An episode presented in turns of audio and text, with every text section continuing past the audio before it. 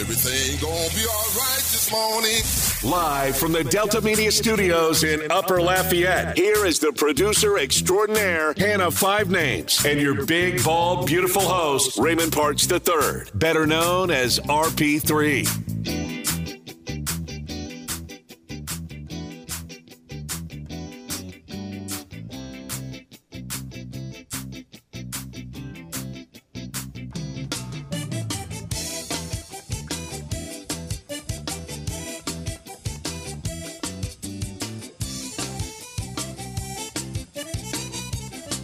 Houston Astros open up their series against the Boston Red Sox with a defeat. But more importantly, they may have lost one of their members of their pitching rotation in the process. Good morning. Welcome to RP3 and Company. I'm your host, Raymond Parks III, better known as RP3. Joined here in the studios by, of course, the producer extraordinaire, Hannah Five Names. We got a great show lined up for you today.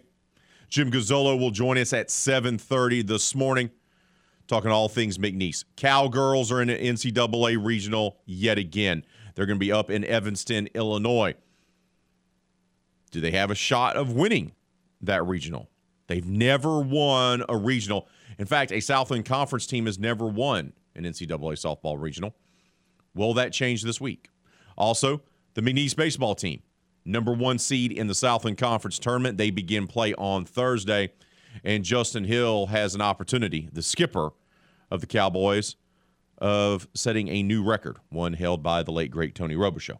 We'll talk all things McNeese with Jim at 7:30 this morning. At 8 o'clock, Jarrett Rozier will join us. Lots of activity in the world of recruiting for LSU and in particular for the Raging Cajun football teams.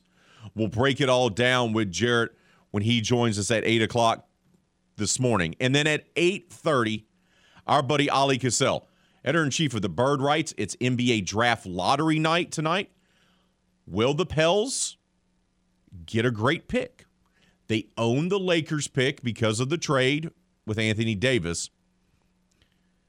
Do they have a chance to actually get a top three pick, top five pick? We'll break that down. Plus, preview the conference finals. Heat Celtics begins tonight over in the East. Mavericks Warriors begins tomorrow night in the West. So those are our three guests that we got on tap for you this morning. Of course, we'll take your phone calls. Game hotline is always open. 337 706 0111. 337 706 0111. We're going to talk LSU, Raging Cajun, and McNeese baseball as well and so much more. But we got to start off with what happened last night in the Houston Astros game. They lost the game, which is not even really the story. It just isn't. It's a first game of a series at Fenway Park against the Red Sox. But the big story is the fact that veteran starting pitching starting pitcher Jake Odorizzi, who appeared to have kind of turned a corner this season for the Stros. He looked rough early on, but had a couple quality starts under his belt. Had to exit the game on a stretcher for a lower leg injury. He was covering first base in this game. Routine play was just going over to do his job as the pitcher to cover first and he just fell. And you saw it. He threw the pitch, no problems there. He leaves off the mound. He starts running towards first, and literally he maybe takes two steps. It could have could have been the way that he stepped off the mound. You're not really for sure, but the way that he literally only took two steps and then he just collapsed.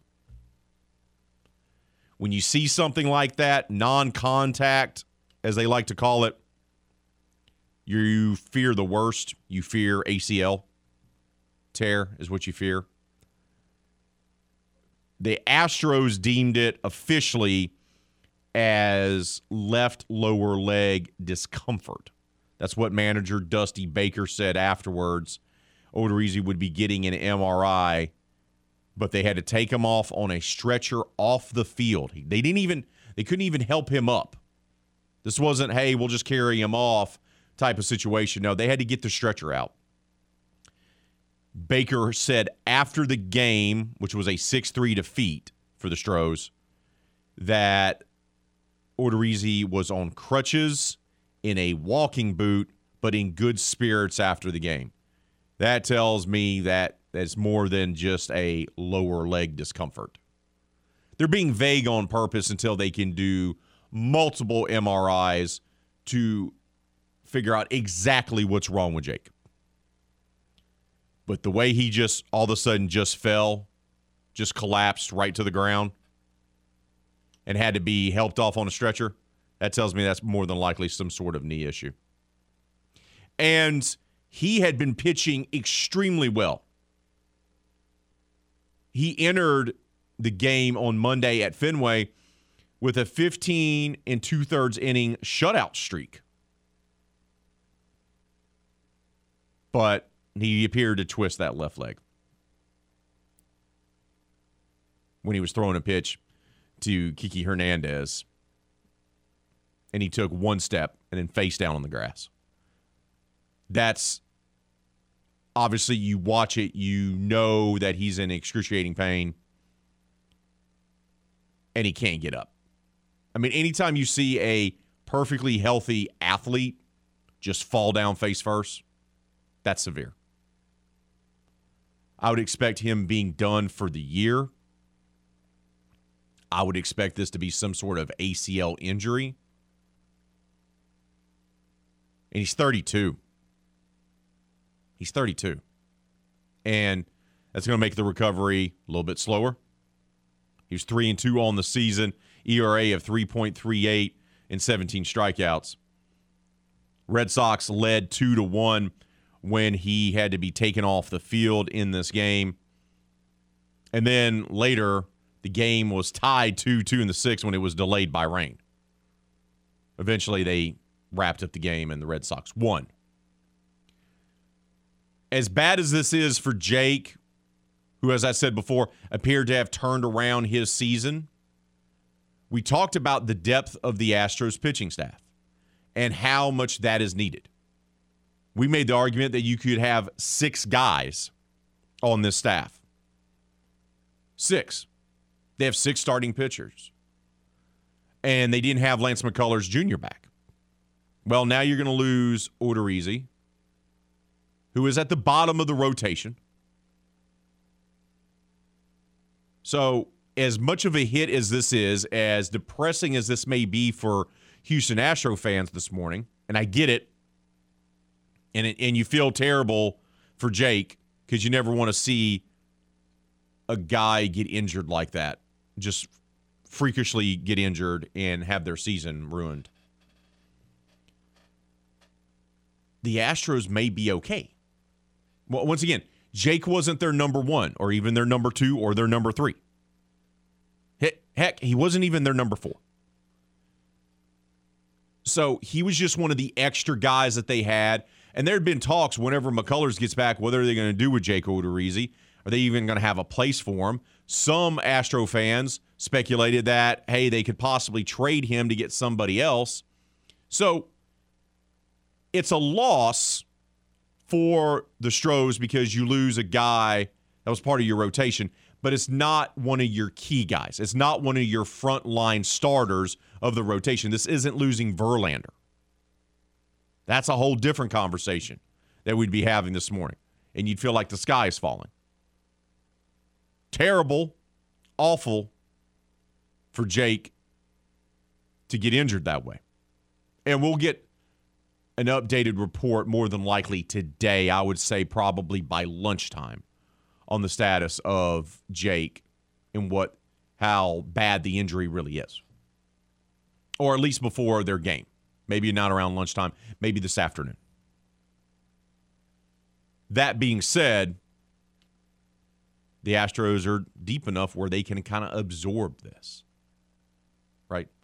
They can kind of absorb the fact that they lost their guy to a freak injury. Once again, running to cover first base, not colliding with a, another player, nothing. He stepped off the mound and look, took one step, and that was it. So that tells me that when he stepped off, something happened where he just twisted his leg.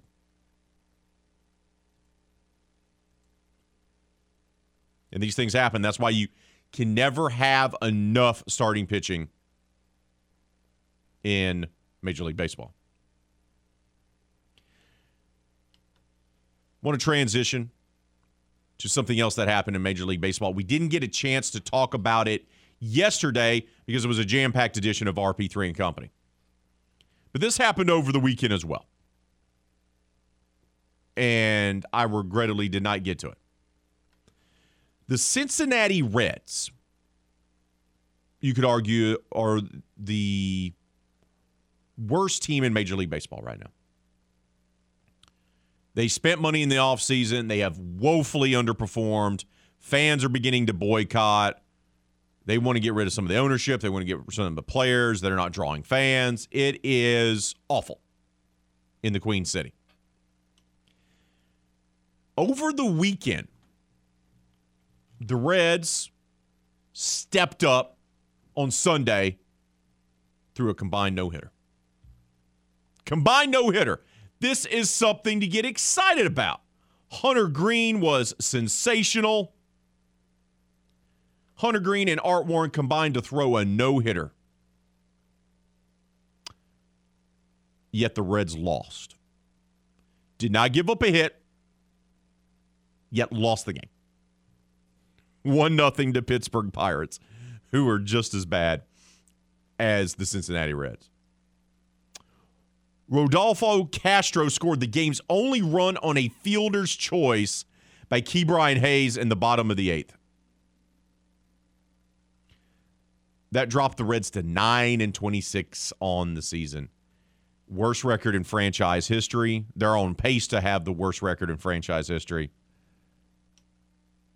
And how do you lose a game on Sunday when you throw a combined no hitter?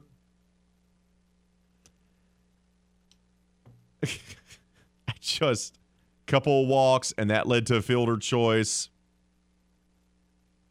And just some absolute awfulness.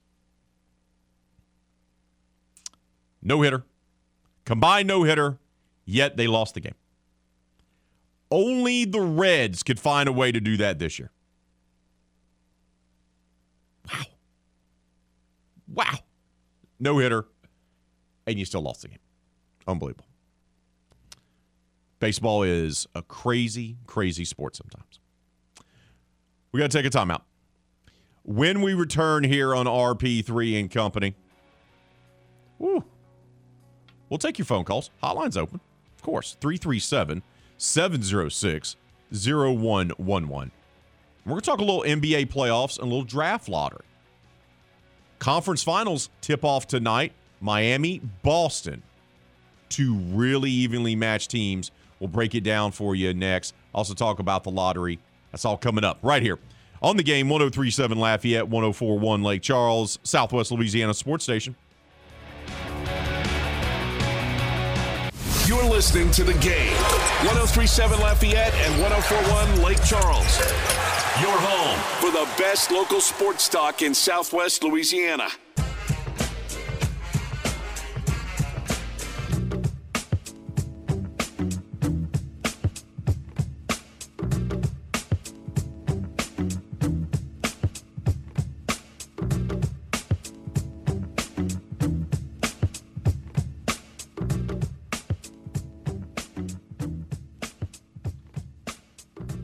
The game 1037 Lafayette and 1041 Lake Charles wants to upgrade your experience for Downtown Rising with the ultimate Downtown Rising VIP experience. This is what you're going to get. You're going to scare, uh, score a pair of VIP passes, plus a chance to meet the headliners, the Cold War Kids. That's right. Cold War Kids Downtown Rising VIP passes. Simply register in the Game Rewards Club at 1037thegame.com or 1041thegame.com to win VIP passes for Downtown Rising featuring Cold War Kids on Saturday, June the 4th. The Ultimate Downtown Rising VIP experience is presented by Social Entertainment, Radar Solutions, Louisiana Raging Cajuns, and The Game, Southwest Louisiana Sports Station. Oh, by the way, we'll also have a pair of Downtown Rising passes to give away later on in today's show. Seven o'clock hour, shortly before 7:30, we'll unveil our trivia question of the morning. You answer it correctly by calling the game hotline 337-706-0111. You'll win passes to go see Cold War Kids in Downtown Rising on June the 4th. That's coming up next hour. Let's talk a little NBA playoffs while we have a few minutes here. Conference finals are set. Western Conference will begin their action tomorrow night. Dallas Mavericks versus Golden State Warriors. Warriors have the trifecta of the vets that have been there, done that, have won the chips. Dallas does not, and they have a young superstar, a already a top 10 player in this league in Luka. But that'll be tomorrow night. Tonight is going to be game one of the Eastern Conference Finals. The Miami Heat, your number one seed, a team that went to the NBA Finals two years ago, looking to get back there again. Once again, both of these teams are extremely similar. They both play at times very good defense. Marcus Smart is the Defensive Player of the Year, first guard to win that award. The Boston Star since Gary Payton did back in the day in the 90s. So they both play defense. Neither one of them has a superstar on the roster, right? They have what we would call very good players, guys that are usually considered in the t- from 10 to 15 range in the pecking order of best players in the NBA. Jimmy Butler, I'd love Jimmy Butler on my team.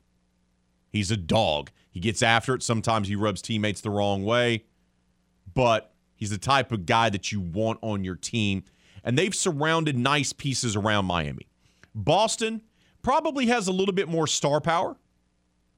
Jayson Tatum feels like he's evolving into that fringe superstar level in the NBA. But the two things that stick out to me about both of these teams they both play defense. They both have a lot of depth. They don't depend on one guy to get them buckets. They're not a one man show. They very much play team basketball, so to speak.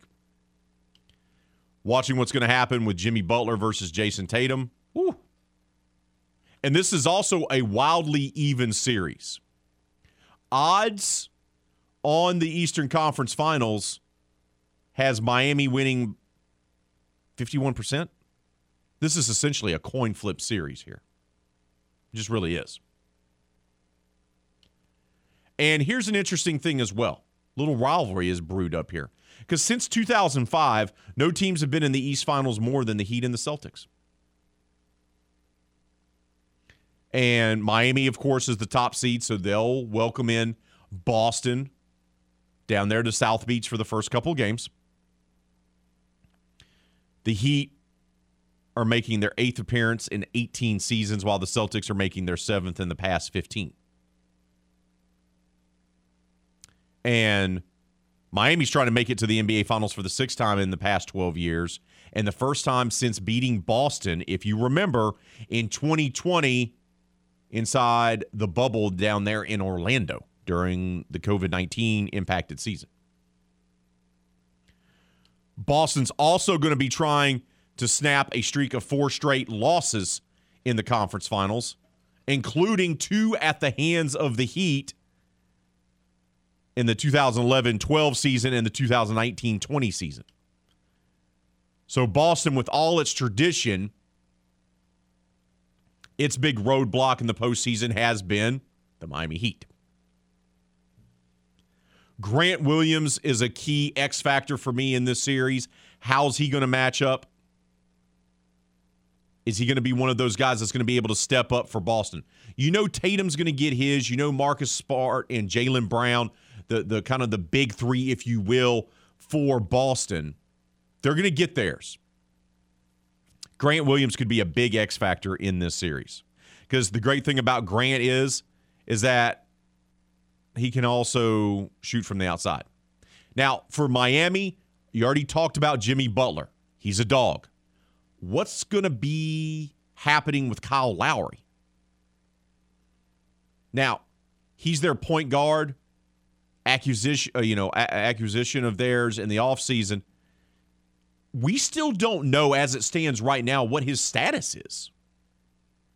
It's unclear. He's mixed, he's missed 6 of Miami's past 8 playoff games due to a nagging hamstring injury he suffered in game 3 of the first round. And Kyle's also a little bit older. It's going to take longer to recover. Now, Miami didn't need him, but if they're going to beat Boston and move on to the NBA Finals, they're going to need Kyle Lowry. That could be a huge part of this series because he's a big part of what they do offensively. And look, the Heat were able to get past the Atlanta Hawks because the Hawks won the play in games to get in to be the eight seed. They were able to get past Trae Young in Atlanta. And then the 76ers, but the 76ers also had Joel Embiid get injured in that series, missed a couple games, and James Harden was a no show. This is not what they're going to face starting tonight against Boston. They're a far tougher team, far more disciplined team, and far deeper team than they faced of any other in the postseason so far. And the thing for the Celtics, we talked about how both teams play defense. Boston has been the best defensive team in the NBA in the final 35 games of the regular season. They closed out strong. They had a rough start of the season, but they figured out how to play on offense and, in particular, on defense last third of the season. And you saw that. And you saw what Boston was able to do. Yes, Giannis, the Greek freak, went off in that seven game series against Milwaukee. And they couldn't really stop him all that much, could they? I mean, Robert Williams III could play some, but they really weren't able to slow down Giannis. But the key in that series is that Boston had better depth. Milwaukee was out with without Khris Middleton that played a huge role in that series. Can Miami beat Boston without Lowry? Because you know Boston's going to queue up on Jimmy Butler the whole series. So it'll be interesting to see. Butler has been on a tear in these playoffs, averaging nearly 29 points, eight rebounds, and five assists a game while shooting 52.5% from the field. And he's getting to the free throw line nearly eight times a game. That's going to be the focus for Boston is stopping Jimmy Butler. Once again, Eastern Conference Finals, Miami, Boston, they will tip off tonight. Also happening tonight in the association, NBA draft lottery. You have 13 teams and 14 spots. Oklahoma City Thunder have two lottery picks. So you have 13 teams that are going to be battling it out to figure out the lottery draft position. Can the Pelicans do the unthinkable? Once again, they have the pick from the Los Angeles Lakers due to the Anthony Davis trade.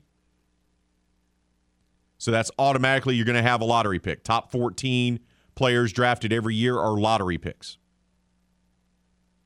Now, there's some good talent coming out of the college ranks in the international ranks for this draft. You'd like to get one of those top four, top five picks because most experts believe it drops off a little bit after that. But if you're the Pelicans, you are a team that made the playoffs this past season. You made the play in tournament. You overcame the horrible start. You overcame not having Zion. You found a way to kind of come together. The CJ McCollum trade played a huge role in that. You came together, you won the two play in tournaments, and then you pushed Phoenix in the opening round series. So, great foundation season.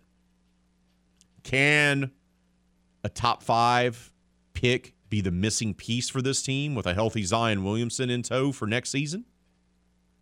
We'll find out. Draft lottery is tonight, 8 o'clock, live from Chicago.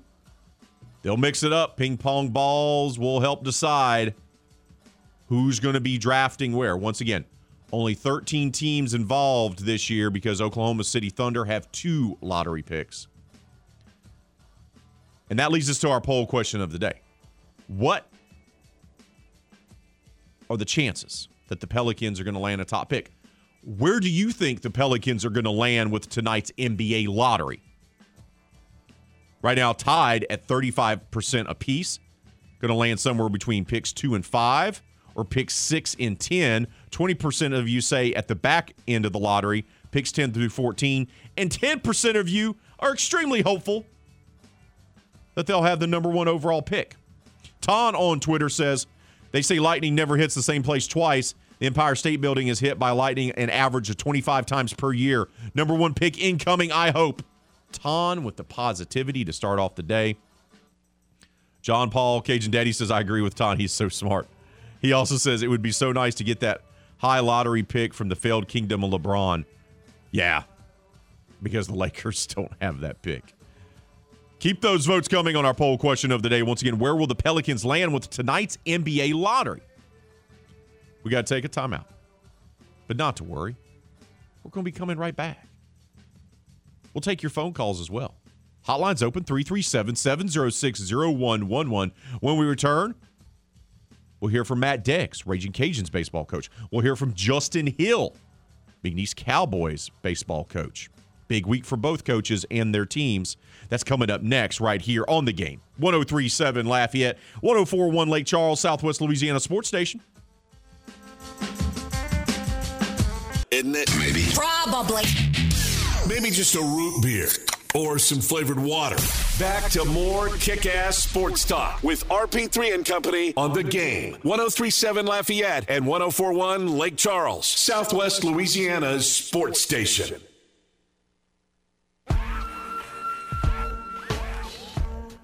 Want to see the Astros in person? Then listen up. The game 1037 Lafayette and 1041 Lake Charles wants to hook you up with our latest Astros weekend getaway.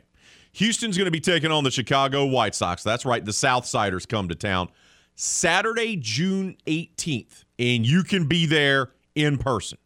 Go register in the game clubhouse right now at 1037thegame.com or 1041thegame.com to score four tickets, a tour of Minute Maid Ballpark, and hotel accommodations that Saturday night. So once again, we're going to get you four tickets. See Stros White Sox, Saturday, June 18th. You're going to get a tour of Minute Maid Ballpark, and on top of it, we're throwing in hotel accommodations. Yeah, that sounds awesome because it is. Astros weekend getaways are powered by Butcher AC, Le Meridien Houston downtown, and the game Southwest Louisiana Sports Station. Once again, our latest Astros weekend getaway. You can score it by signing up for the game clubhouse at 1037thegame.com or 1041thegame.com. So go sign up today. It's free to do so. That way you can be our latest Astros giveaway winner. Let's talk a little bit more baseball, shall we? Raging Cajuns had a humbling weekend last weekend. Go to San Marcos. They feel fairly confident after taking both games against Rice in the midweek series. But Texas State is really good. They're the best team in the Sun Belt Conference for a reason. And they had some moments there where maybe they could have stolen a game. Maybe. But it became pretty apparent that Texas State was just better. Sometimes this just happens. The other team's just better. And they are. And Texas State's also really good at home in San Marcos. And they have a great combination of great hitting and great pitching. Sometimes it's that simple. Texas State's just the better team. And now, if you're the Raging Cajuns, Matt Deggs' team, you're going to have to make an adjustment because you're building some momentum there. You get humbled with a sweep but you still have four regular season games left before the Sun Belt Conference tournament takes uh, place in Montgomery at the home of the Biscuits. And Deggs was asked yesterday during his weekly press conference with only four games left tonight at the Tigue against Nicholls, their final midweek non conference game of the season. Then they have a three game set against Little Rock this coming weekend. You know, what's the emphasis that he's giving to his team heading into this final week of the regular season? Well, I think experience. You know, we've been in this situation many times and been a part of teams that have bailed themselves out uh, via the tournament, and so uh, there's a there's a track record there. But you've got to, we've got to go out and make plays and pitches and uh, get it done in big at bats, and so that tournament will be a dogfight, boy, because uh, this league's been pretty competitive all year, and so. But first things first, we can finish really strong this week. This week will be a test, right? Because there's some letdown and uh, there's some really scrappy teams coming in here. And so we need to be uh, ready to counter that and play some really good baseball. Now, he said how much of a dogfight he expects the tournament to be, and I agree with him. Texas State's the best team. They have separated themselves. They're 23 and 4 in conference play. They're 41 and 11 overall. They're, they're a really good team. But then after that, it's kind of muddled, right? Everyone's kind of lumped together. Georgia Southern's there, 20 and 7 in conference play. Coastal Carolina, 19 and 7 and 1. And then Louisiana. Okay, the Cajuns are still fourth. And even if they drop a game to Little Rock, it doesn't really matter this coming weekend because they just need to win one game of the three game series against Little Rock to go ahead and lock up the fourth spot in the conference tournament. So it looks like they're going to be locked in as a four seed for the conference tournament. They would have liked it to have been better, but they can still do that. But you look at this if Texas State has a bad day, which happens in baseball, someone else could win this tournament. Somebody else could win this tournament. So the Raging Cajuns, 30 and 20 overall, 17 and 10 in conference play. And look, they could make some noise. We've seen them get hot during the season. RPI is still pretty good, but they're going to have to make a run in Montgomery if they want an opportunity to be able to, to get into an NCAA regional. And this being the final week and facing some lackluster competition, Nicholls is not a great team.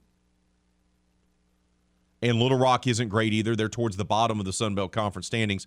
Is he going to be resting any players this week? And this is what Deggs had to say about that. I don't think so. They might try to fight me in the dugout. I mean, they, these guys like to play. You know, obviously, you're not resting Rock or Julian. You're not going to take TR off the field or Shock. He needs to develop. You know, Kemp's had a awesome year. So, you know, our, our core guys is what it is, and I'm going to ride that until, you know, can't do it no more. That's not how Deggs is built, first of all, to rest guys. And this team, and I've said it before, this feels like the this feels like finally this is Matt Deggs' team. The guys aren't going to do that, right? They're just not. They're not going to want to say, "Hey, Skip, let's have a day off." It's not how they're built. That's not how he runs his team. So not surprised whatsoever by that. Now, the pitching has been a question mark on and off throughout the season. We know this team can rake. Carson Roccaforte is special. Guy's going to be all conference, maybe even all American. But the pitching has been, eh, has been off at times. This is what Deggs had to say about overall the staff heading into the final week of the regular season. I think, you know, you start looking at laying the groundwork for how you want to attack this tournament and seeing how it's going to play out. And it'll be a matchup situation for us. I don't think we have a definitive, clear cut, just stopper, you know. And so I think it's going to play out into a matchup type scenario. And I may get outside the box with it. I don't know. But we have, you know, seven or eight guys that we've gone to a lot. And we're going to have to use them judiciously, if you will, uh, to get through something like this, unless we just bang our way through it, which you can do. I mean, we've done. It happens. But going through the league, there's going to be a grinder. Yeah, you heard him. He said, "Look, if you don't, you're going to have to bang your way through it. They they have the bats to do that, but he would love the pitching to be able to come around for them not to have to be regulated to just out hitting and you know out slugging everyone they face." Tommy Ray is an interesting name because he's someone that has come on and and Deggs was asked directly yesterday, could Tommy become that fourth pitcher for this staff as they wrap up the regular season and head into the Sun Belt Conference tournament? Yeah, I mean it's hit and miss. You know, you don't kind of need a magic eight ball. I got a joke. I always say, "Text me, man. text me when you wake up." I tell some of the hitters that when I start seeing their BP that day. Why didn't you text me? Put you in a lineup. so much of this game is confidence driven, though, and the spots that you're in, you need to really take a long, hard look at what spot was he in, and then what happened when this happened or that happened. So that's a non answer. I mean, look, it, it, Tommy has stepped up when he's called on, but that's Deggs' way of saying, look, you got to really kind of look at the moments and everything like that, do a deeper dive. So that's really kind of his non committal way of saying, eh, probably not. Once again, Cajuns take on Nicholls tonight. They're at the Tigue, and then they'll gear up for a three game set to wrap up the regular season against Little Rock. The McNeese baseball team, meanwhile, because the way the Southland Conference is designed this year, they're doing their conference tournament this week. And they have an interesting thing. McNeese won the regular season championship. So they're your number one overall seed. But they're going to have the conference tournament at two separate sites. Half the games Half the bracket's going to be in Lake Charles at the Joe. The other half's going to be held in Hammond, where Southeastern Louisiana plays. And it's an interesting kind of approach to it. Once again, this is a transitional year overall for the Southland Conference. They lost teams. They nearly lost McNeese. Now they're trying to get teams back. They're trying to add to their conference. It's a weird transitional year for the Southland. But it is an interesting format where you're going to have games going on at two different locations for your conference tournament. And Justin Hill spoke with the media yesterday and he gave insight on having two different sites for the conference tournament. Well, you know, whether it was here or not, I, I, like the idea of the tournament. I mean, the way it is, the two sites, I think it has a chance to highlight teams. You could be, enjoy your stay a little bit different. Two games a day versus four games, trying to jam them in. Uh, I, I, like the opportunity to, to earn the right to host. That's kind of fun. The two sites, the uniqueness, obviously reward the, the eight teams that, that stuck it out through the challenging situations that the conference was having. Uh, so that was something we wanted to do. I, I don't like the, the one less week uh, of regular season play. I mean, you know, because I think we only finished with 51 games where, you know, normally we'd have to try to finish with 56, but uh, that's just kind of how it worked this year. So the extra midweek games, I don't think that's, I don't know if it's sustainable, uh, if it's going to stay with a 13 week season versus versus a 14 week. It's just too hard to jam all those games in there. But uh, as far as where it is, I think it was the right thing for this year. I got to give Bobby Barbier, head coach at Northwestern, credit for coming up with this idea and this concept. And uh, all of our coaches were involved in it. And uh, I think it's got a chance to be fun and really highlight the league. Yeah, it, it, it, came out of necessity. They had to figure out something because of the low numbers. They were going to lose a week of their regular season, and this is kind of neat. I'm not going to lie to you. I, I'm I'm usually old school traditional guy, but I like how this is setting up. And you know what? Hill's team had its peaks and valleys this season, right? They lost stars, they lost studs in the pitching rotation. They had to figure that out. They had injuries to their everyday starting lineup, and it was up and down season. But just like last year, they closed out strong. And Hill, you know what? He loves what his team's offense has been able to become over the course of the season. Yeah, right now I love this offense and what they're doing. Um, and we, you know, we always believed that what we were capable of doing, but it's always the, the continuity of the lineup. And you know, we thought we, if I if I'd have told you opening weekend, hey, what's the one thing you know? It's like, hey, Trey Obregon's going to hit into three or four. You know, we knew that. Well, then all of a sudden he doesn't, and you know it takes a while for guys to get get adjusted to each other, how the lineup you know kind of works you know together. You know rather than being a collection of hitters and being a total team offense. You know, and we had a tough tough go of it against Northwestern too, with with Payday out for those two games. You know, obviously he he came back with a vengeance. You know, the, the good thing about that one with kind of having length in the lineup, there doesn't have all the pressure on just one or two guys. Kind of, kind of get them from anywhere. Uh, everybody just plays plays really well in their role. I mean, we had a couple times where Reid Bourque, you know, um, just beats out a couple infield hits just because he's fast and he plays hard. And look, this team had overcome a lot, had to overcome injuries, and here they are, regular season champs, and they'll have a chance to punch their ticket to an NCAA regional, and they'll be able to do so from the confines of the Joe, in front of the home crowd. Should be a, a awesome environment. Once again, McNeese is your top seed. They're going to play Incarnate Word at six o'clock on Thursday first day of the conference tournament from that location. Once again, they don't have to squeeze in four games like Hill said. It's two games a day at each site. So McNeese will play their first game Thursday night, 6 o'clock, when they take on the eight seed Incarnate Word there at the Joe. We got to take a timeout. We'll come back. We'll update the poll question of the day and wrap up hour number one. You're listening to RP3 and Company right here on the game 1037 Lafayette, 1041 Lake Charles, Southwest Louisiana Sports Station.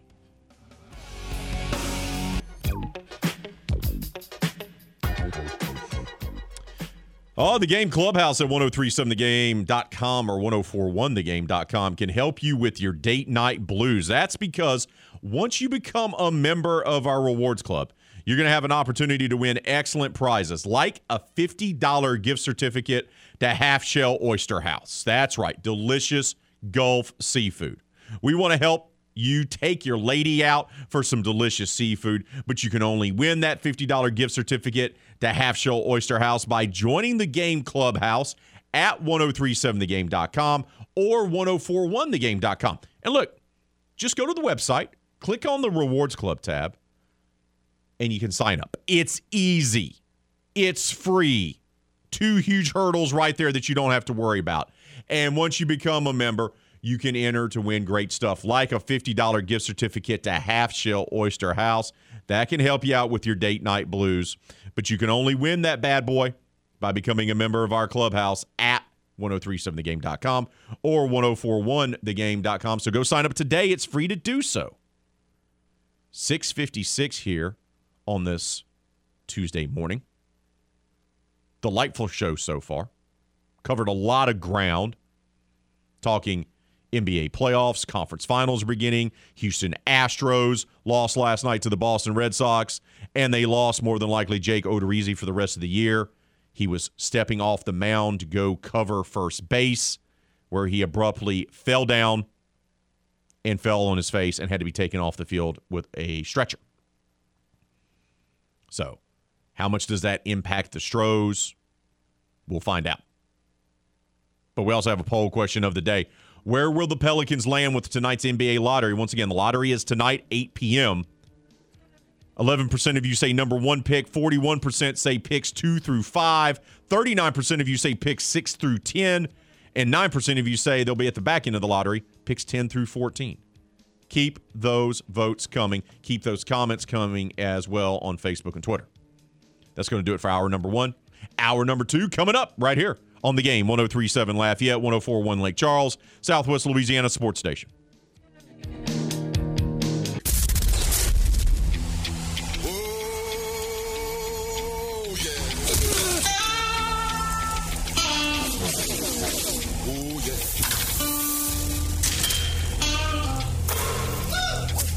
Everything, everything, everything gonna be alright this morning. Live from the Delta Media Studios in Upper Lafayette, here is the producer extraordinaire, Hannah Five Names, and your big, bald, beautiful host, Raymond Parks III, better known as RP3.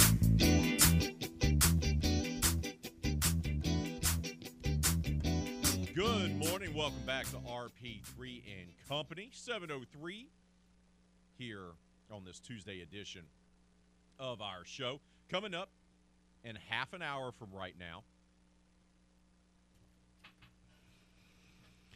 Welcome back to RP3 and Company. Technical issues now have been resolved. Coming up a half an hour from right now. Jim Gazzolo will be joining us, talking all things McNeese athletics. Once again, softball team is in the Evanston Regional. Do they have a chance? They've never won a regional. Now they've won regional games. Five of them, I do believe, in their history. But they've never won an actual regional. And a Southland Conference team's never won a regional, period. Could McNeese be the first team to do so? Also, McNeese Baseball hosting the conference tournament there at the Joe, at least half the bracket. Can Justin's Hill team make a run? Can they win the whole thing and punch their ticket to an NCAA regional for the third straight year? Also, interesting to note with Justin is if he wins, if McNeese beats Incarnate Word Thursday night at the Joe, he will tie, tie Tony Robichaux's record for most wins in program history, which means two wins and he's the all time leader. That's going to be a huge milestone, one that he's not really dwelling on or talking about. He says they're just focused on winning the first game, which is the right thing to say and the right mindset to ha- have. But I didn't think that mark would be touched. But Justin Hill has done a very nice job in a short amount of time there in Lake Charles guiding the Cowboys. Because anytime you're going to have your name alongside Tony Robichaux, that's a great accomplishment. But Jim Gazzolo from the Lake Charles American Press will break down all things McNeese for us coming up half an hour from right now here on the show.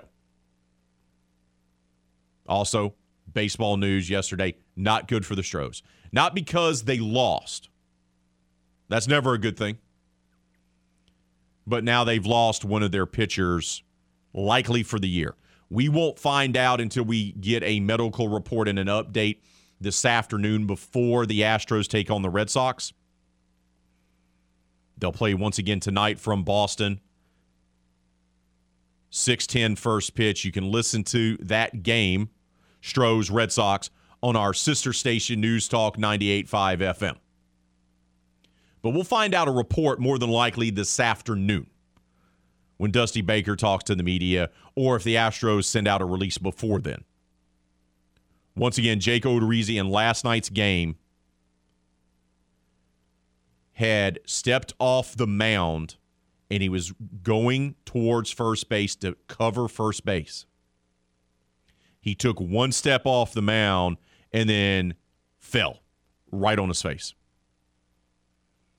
They're calling it a lower leg injury, but anytime you see someone non contact make that move that he did, fall down face first, and had to be helped off the field on a stretcher. And then afterwards, we're told he's on crutches and in a walking boot. That's more than a twisted ankle. Ankle. That's more than likely probably an ACL or MCL type of injury. We won't know. We don't want to speculate. We'll find out more today. And of course, as soon as we find out something about Jake Odorizzi, we'll pass that along to you live right here on the game. Jake had turned things around. Entering last night's game, he had a streak of more than 15 innings of shutout ball. He had a rough start to the season, and he hasn't been great for the Stros since coming over. But the veteran, 32 years old, had seemingly turned a corner. And the great thing for the Astros was it was all just Lagniappe, right? Because he was really their fifth or sixth best pitcher they had in their rotation. We talked about what was Dusty going to do as the season progressed, because obviously, look, Verlander's your number one. We know that. Former MVP, former Cy Young, future Hall of Famer. Then you build around that. Urquidy, who will be pitching tonight in Boston. Garcia, Framber Valdez, and Odorizzi was in the mix. Really is the number five, maybe even the number six. And Lance McCullers Jr. has still yet to pitch. They expect him to come back this year. So really, you lose Odorizzi, but you'll get Lance McCullers Jr. back later in the year. Kind of a wash. McCullers is a better pitcher than Odorizzi as well. But as bad of an injury as this is, and as bad as it was to watch, and if you're catching the game, you saw it. And look, he just steps off and he just falls down. You're like, oh, just go, oh. That's that. That's awful. You could just tell. as bad as it is, you still have five other guys that can go out there and pitch. That's all about the depth that this team has, in particular with his pitching staff. We focus so much on Pena, the young man at shortstop, the rookie, who is an early favorite to win Rookie of the Year in the American League. He replaces Carlos Correa. It makes sense. You get that. And you look at the lineup, and it's a murderer's row. Altuve, Alex Bregman, Michael Brantley. Shout out to Yuli Gurriel for having a good Sunday, right? He'd been slump. Looked like Father Time had caught up with him, but he had a really good game, had a good weekend. Sometimes that's all it takes. We heard James Yasko talk about it on the show last week that Yuli just had been a little unlucky as well. But he is also the old man of the group. But yet, Yordan Alvarez, you have a slew of guys, Kyle Tucker, that can rake on the Astros. But the pitching, man, the pitching is what has been really impressive.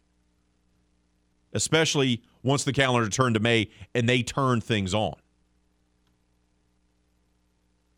And the Stros are more than just Justin Verlander. They are. Garcia's pitched well. Urquidy has pitched well. Framber Valdez has pitched well. They got guys. They got guys. So I believe they can absorb the loss of Jake Odorizzi, who was really their number five, maybe their number six pitcher in their rotation.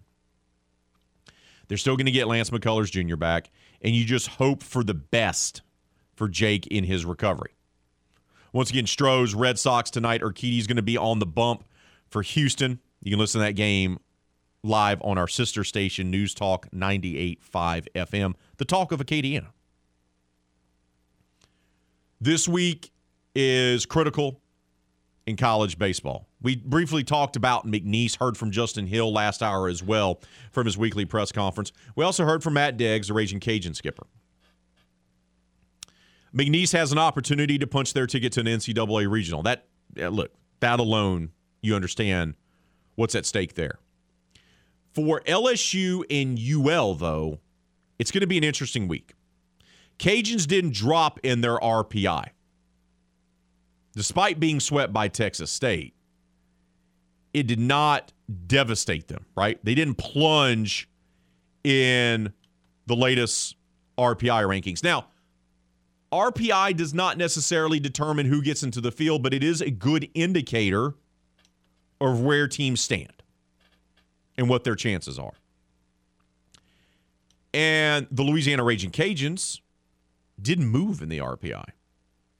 They've always been on the bubble, so to speak, when it came to the RPI. Last week they were 56. After being swept by Texas State, you know where they're at? 56. So they didn't move. Getting a couple wins, if they would have won that series, they would have bumped up and improved their standing and getting an at large bid for an NCAA regional, but that didn't happen. But they weren't devastated by it. Now, if they lose two of three to Little Rock, that's a different story. They're going to plummet with their RPI. But they still have a chance to end the regular season strong, maybe end it with four straight wins. That would begin tonight versus Nicholls at the Tigue, and then the three game set against Little Rock. And then go to the Sun Belt Conference tournament, more than likely as the number four, uh, number four seed, and make a run. And you never can know what happens at a conference tournament. Crazy things do happen. So they could put together a run. But they didn't necessarily damage their chances. They still have a chance of getting in to an NCAA regional. But they can't afford to have any slip ups this week. None whatsoever. And they're going to have to put together a run. I think getting to the championship game may be enough to sneak in. Jay Walker joined us yesterday, the longtime voice of the Raging Cajuns. He says he believes the Cajuns now since they were swept by Texas State, will have to win the conference tournament to get to, into a regional. I, I could see that as well. But no more losses for the Cajuns. That's where they stand. By being swept by Texas State, you've painted yourself into a corner now, but you still have a chance. LSU, meanwhile, is going to be in an NCAA regional. That's has not changed. But after suffering their first sweep at home in Baton Rouge to Ole Miss in program history, hosting a regional is probably out of the realm of possibilities. They began before the weekend. LSU was around like 16, 17. They're 37 now in RPI. Being swept by Ole Miss, who admittedly has been playing better baseball and who themselves now stand at 38 in the RPI, latest RPI rankings by the NCAA. Ole Miss has turned their season around where it looked like they were going to fire their coach and move on from their longtime coach and not make a postseason tournament. Sure does look like Ole Miss is found a way. Found a way. LSU is going to have to work at it to get back on that regional line. Once again, I've said it before. The NCAA would love LSU to host a regional because they know it's going to be box office. They know they're going to sell out. They know it's going to be electric at Alex Box Stadium. But right now, they can't, in good conscience, give LSU a regional because they just were swept by Ole Miss. LSU does have a midweek game, unlike some teams like Ole Miss that canceled their midweek game against a team with a bad RPI ranking in the last week of the regular season. A lot of teams decided to do that this week. LSU decided not to. They're not going to do that. They're taking on Northwestern State. There at Alex Box Stadium. You can listen to that game live right here on the game. First pitch set for 630. All that said, Northwestern State's not going to help them. They have to play at Vandy. Is taking a series against a down Vanderbilt team going to be enough to put them back in a position to host an NCAA regional? I don't believe so. I don't believe so. I think they're going to have to make a run at the SEC tournament in Hoover. Vandy's a little down this year. They're playing better, just like Ole Miss has been playing better. Vandy has been playing better. It, it, it can't hurt them if LSU can go into Nashville and take two or three. But I still think they're going to have to make a run in Hoover at the SEC tournament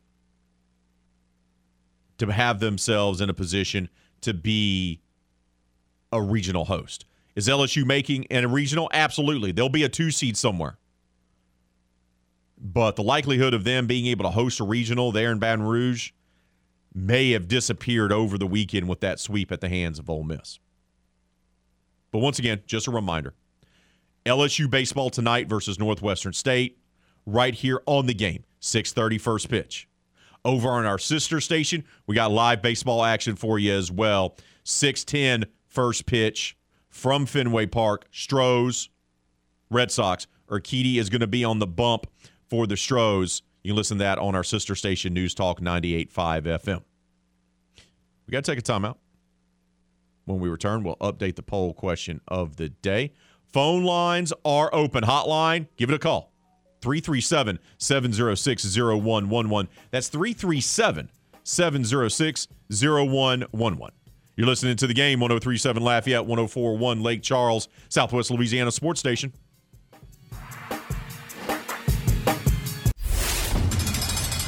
Time to open up the vault for the games this day in sports history.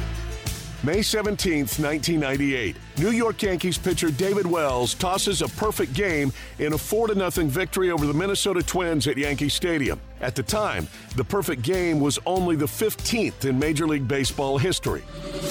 That was this day in sports history. We now return to the game. 1037 Lafayette and 1041 Lake Charles, Southwest Louisiana's sports station.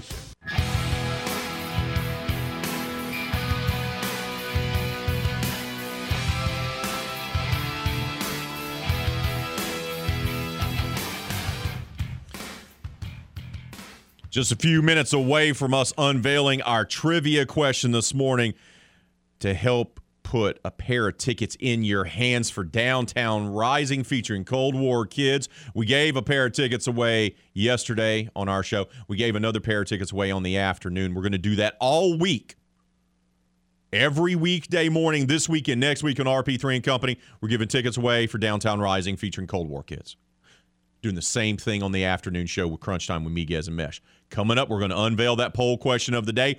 First correct answer by calling into the hotline 337 706 0111. That's 337 706 0111. You answer it correctly. First one to do so, boom. You're going to win a pair of tickets to go see Cold War Kids at Downtown Rising. That's coming up just in a few minutes. Right now, though, let's talk a little Raging Cajun softball. They are gearing up for NCAA regional play over in South Carolina going to the Clemson Regional. Now, some people were a little eh, not so happy about the Raging Cajuns getting a three seed, but it really doesn't matter, right? 2 3 matchup. You get to avoid the one seed in the opening game anyway. And you're going to have to beat all those teams to make a run and win the regional no matter what. Raging Cajuns were the only team out of the Sun Belt Conference also to earn a spot in a regional. So that tells you what the committee thought about the Sun Belt this year, and the Sun Belt was down. Let's be fair. But the Cajuns going to be taking on Auburn in the first game. That's a 3 2 matchup. And then Clemson's going to be playing in the other game. This is a winnable regional. Now, do I think it's difficult for all three state teams to win their regionals?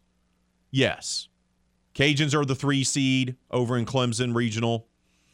McNeese is the three seed in the Evanston Regional, and LSU's the two seed in the Tempe Regional. I think it's going to be difficult no matter what for all three teams, but they do seem to be winnable because none of those teams are dominant teams. It's not like you're playing Alabama or Oklahoma here. You're playing teams that are hosting regionals, which means they're good, but they're not dominant. Could play a factor, could play a big role.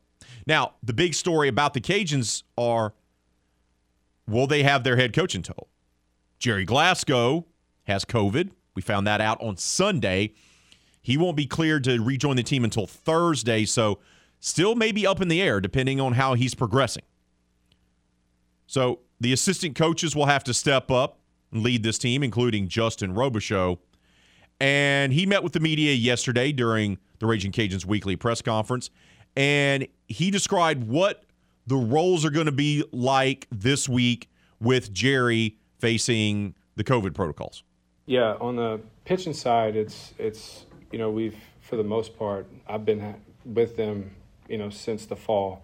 On the offensive side, it gets kind of tricky, and coach coach has his his uh, philosophy on preparation and getting ready. The preparation doesn't change.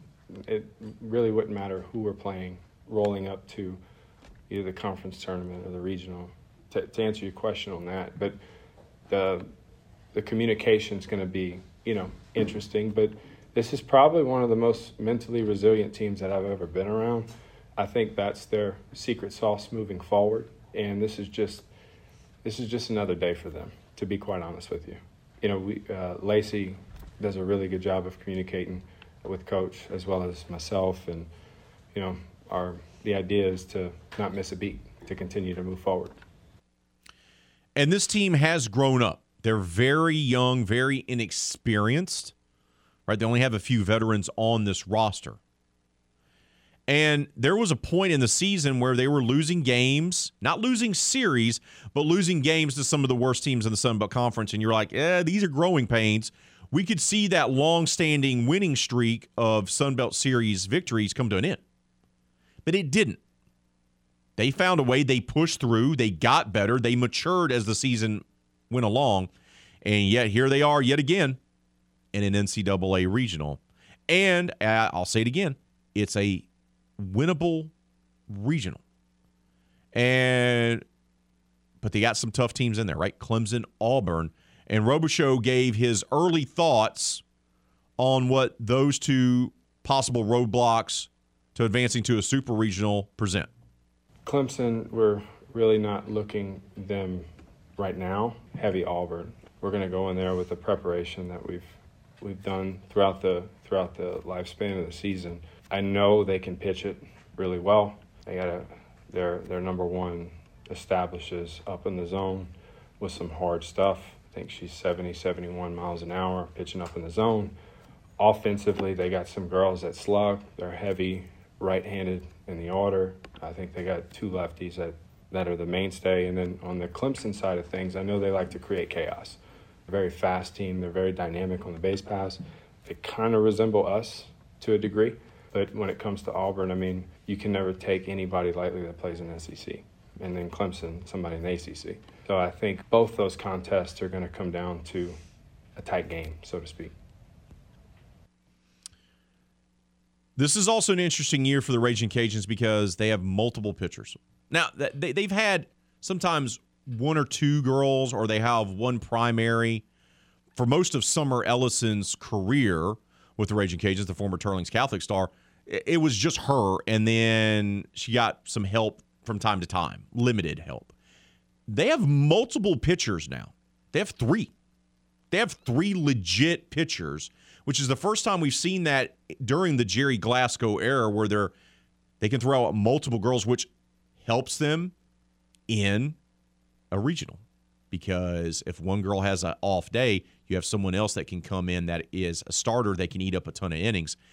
This could be a huge benefit, huge asset for the Raging Cajuns in the Clemson Regional this coming weekend. And Robichaux talked about, you know, what's the idea, so to speak, behind the team's pitching situation heading into the regional? the the idea behind it is I wanted to get Kandra with enough experience that she could start, she could relieve, and she could close. I wanted to get Meghan Schorman enough experience that she could start, she could relieve, and she could close.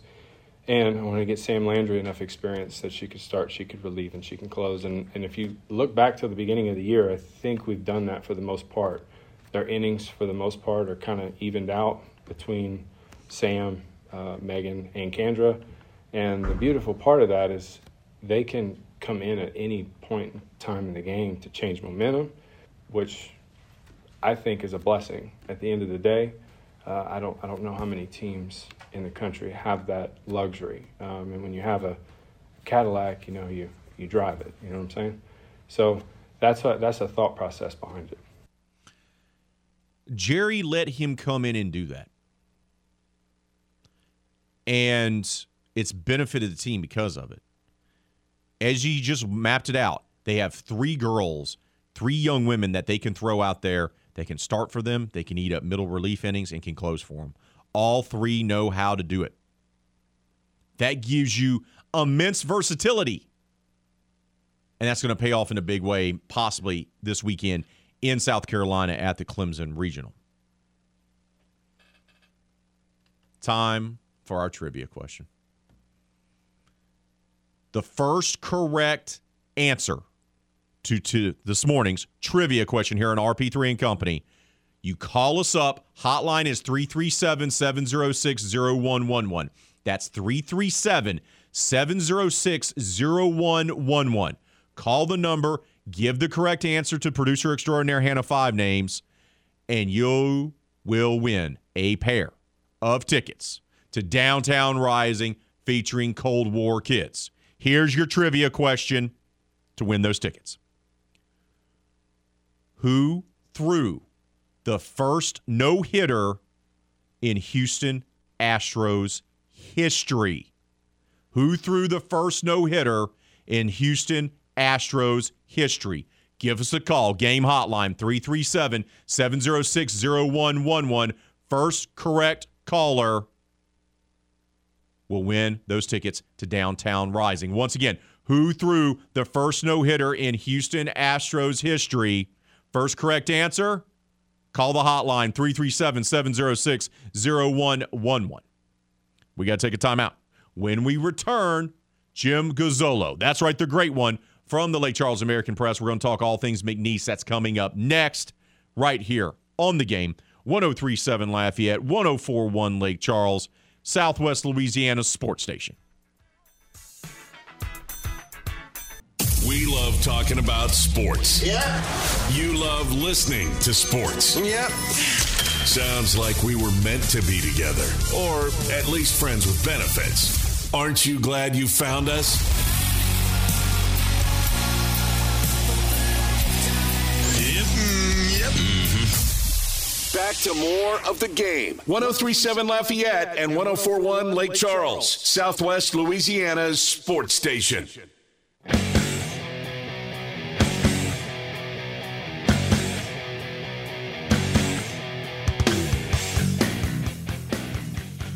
We have a winner. Didn't have to wait long. Yesterday, multiple phone calls. Lots of you jumped in with good answers, but not the right ones. We had a winner right off the bat. The answer to our trivia question, by the way, who threw the first no hitter in Houston Astros history was Don Nottebart. 4 1 decision. That's when they were still the Colt 45s back in the day before they became the Houston Astros. First no hitter in franchise history thrown there in a 4 1 win against the Philadelphia Phillies back in May 17th of 1963. So congrats to our contest winner. They won a pair of tickets to go see Cold War Kids, your headliners for Downtown Rising.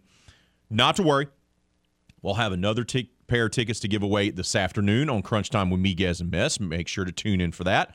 And we'll also have another pair to give away tomorrow morning right here on RP3 and Company. But right now, it's time for us to talk all things Cowpokes. McNeese softball team playing in the Evanston Regional. The McNeese baseball team gearing up for the Southland Conference Tournament as the number one overall seed, playing their games, half of the bracket at the Joe starting on Thursday. To break it all down for us is the man who covers McNeese athletics like no one else, our good friend from the Lake Charles American Press, Jim Gazzolo. Jim, good morning to you, bud. How are you today? I, I'm fine, but I, I cover it like no one else because no one else covers it. But I was trying to give you a compliment, but way to take that and run with it the opposite direction. It's all right. That's what I do. All right, buddy. Let's talk. Let's let's let's talk softball first because they were tested. Uh, Coach Landreneau's team at the conference tournament early on needed extra innings to kind of escape upsets. They're able to do so, and they win the conference tournament, punch their ticket to a regional, and they're a three seed, not a four seed, up in the Evanston Yeah. regional. Uh, how do you like how this team finished off the conference tournament? And do you give them any chance up in Evanston? Uh, I think they'll win some games there. I think they'll win a game there at least. But that's not. They've won games before. They really need to make a an impact and a run. Um, the thing about them is, since 2016, we've had 12 championships in the league, regular season and tournament. This is their eighth. So they've become the dominant team, and that's why they got the three seed because they're now they're getting dividends paid for all those games they play early in the year against power teams. It's starting to pay off as they're starting to get some recognition.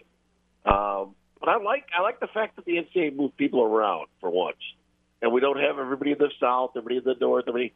Uh, we have some division, and they get to play teams that they haven't seen before. You know, they open with Notre Dame. There's uh, no better brand than that to uh, go against and try to make a name for yourself. They've only played Notre Dame once before. I do believe that was 2003 that they faced off the Cowgirls Yeah. and the Fighting Irish. And and look, I like that too. I was surprised that the NCAA did that because traditionally they always keep the teams close, right? Because Yeah, they they like they like the teams and their fans to be able to go to the games and keep it. Last year, remember we had McNeese, LSU, and UL all in one regional in Baton Rouge Yeah, which Yeah. which makes things convenient for us in the sports biz. But I did like the fact that they sent them everywhere. It's also the first time, Jim, that McNeese is going to be taking part in a regional outside the state of Louisiana and the state of Texas. They've never done that before, yeah. so this is a huge deal for and them. Yeah, this is this is exciting for them. And again, they're trying to. They've done a good job at bringing people in. UNLV came in this year. Boise State came in this year. People have come here. This is the kind of exposing him to some other situations to some other opportunities. And I, I like I said, I like the fact that the NCAA didn't say we're going to throw everybody in the same region like we always have. We're going to kind of divide it up. We're going to treat it more like an NCAA tournament basketball where we actually seed people and move people around and get different kind of different areas exposed to different types of games. They're playing three teams that are, are essentially Midwestern teams that play Midwestern ball. It'll be interesting to see how they balance out that. What's the big difference when we watch this regional for the Cowgirls? You, you mentioned they play Midwestern ball. How different is softball up in the Midwest compared to what we're accustomed to seeing here in Louisiana and down south? Uh, well, with Notre Dame, it'll be more power ball, um, whereas McNeese is going to be more athletic, more running, more small ball, more bunt and run. Notre Dame will play power ball for the most part, uh, trying to hit the ball out of the ballpark. Um, then you've got uh, Northwestern, who's the number one seed there. They they are a pitching uh, powerhouse, so you're gonna have pitching, pitching, pitching. So it's three different brands of baseball, of softball, right there. Uh, and I think that's kind of interesting. It's this this will be McNeese will be maybe the most athletic of the three teams of the four teams, but they're going to have to go up against teams that hit the ball out of the ballpark. We're talking with Jim Gazzolo. He covers McNeese athletics for the Lake Charles American Press. He joins us here on RP3 and Company. All right, you like their chances to win a couple of games. Do you like their chances to start off the regional with a win over Notre Dame? And if you if do if you do, how do they need to make that happen? Uh, they need they need to score early and put pressure on and, and use their speed and their small game to pressure Notre Dame's defense. Like I said, Notre Dame's not as athletic, so putting pressure on their defense, make them make plays, they may be able to steal a couple of runs early. Uh, I don't know if they'll beat Notre Dame. That's going to be Notre Dame can do one thing very well. They can swing the bat and hit a three-run homer, and all of a sudden you're chasing them. So getting out to a lead really and keeping keeping runners off the base so you get solo home runs, limit the damage when they do hit the ball uh, is going to be the key. McNeese has had great amount of success with their softball cr- program for a while, even before Landreneau came, and he's been able to continue yeah. that and is keep it rolling. Uh, but when you have a program like this that continually gets into the NCAA regionals, uh, bigger schools tend to come calling. Do you expect him to stick around, or do you think there's a possibility he could be poached this offseason? Uh, there's always the possibility because money talks. But I think both him and, and Justin Hill in baseball, they're family first guys, and both of them have kids that are still in the school system. So I'm, I'm not sure. McNeese has also done a good job of giving them more money over the years. It used to be where you could always steal a McNeese uh, coach financially pretty easy. Um, they, they got they got extensions last year. They got bonuses, so it's a little tougher. But a lot of that's going to be the family. If you stay at McNeese, it's because of family. Uh, I, I got to be honest. It's not. It, it, the money will be there if you want to go. So yeah, I think people will come looking. Uh, the last three coaches look at where they're at. Um, one one went to Ole Miss, one went to Virginia. Um, I I forget where the third one went to, um, but they're all Power Five. That's where they go, and so it, it is a place where you can make your name and go.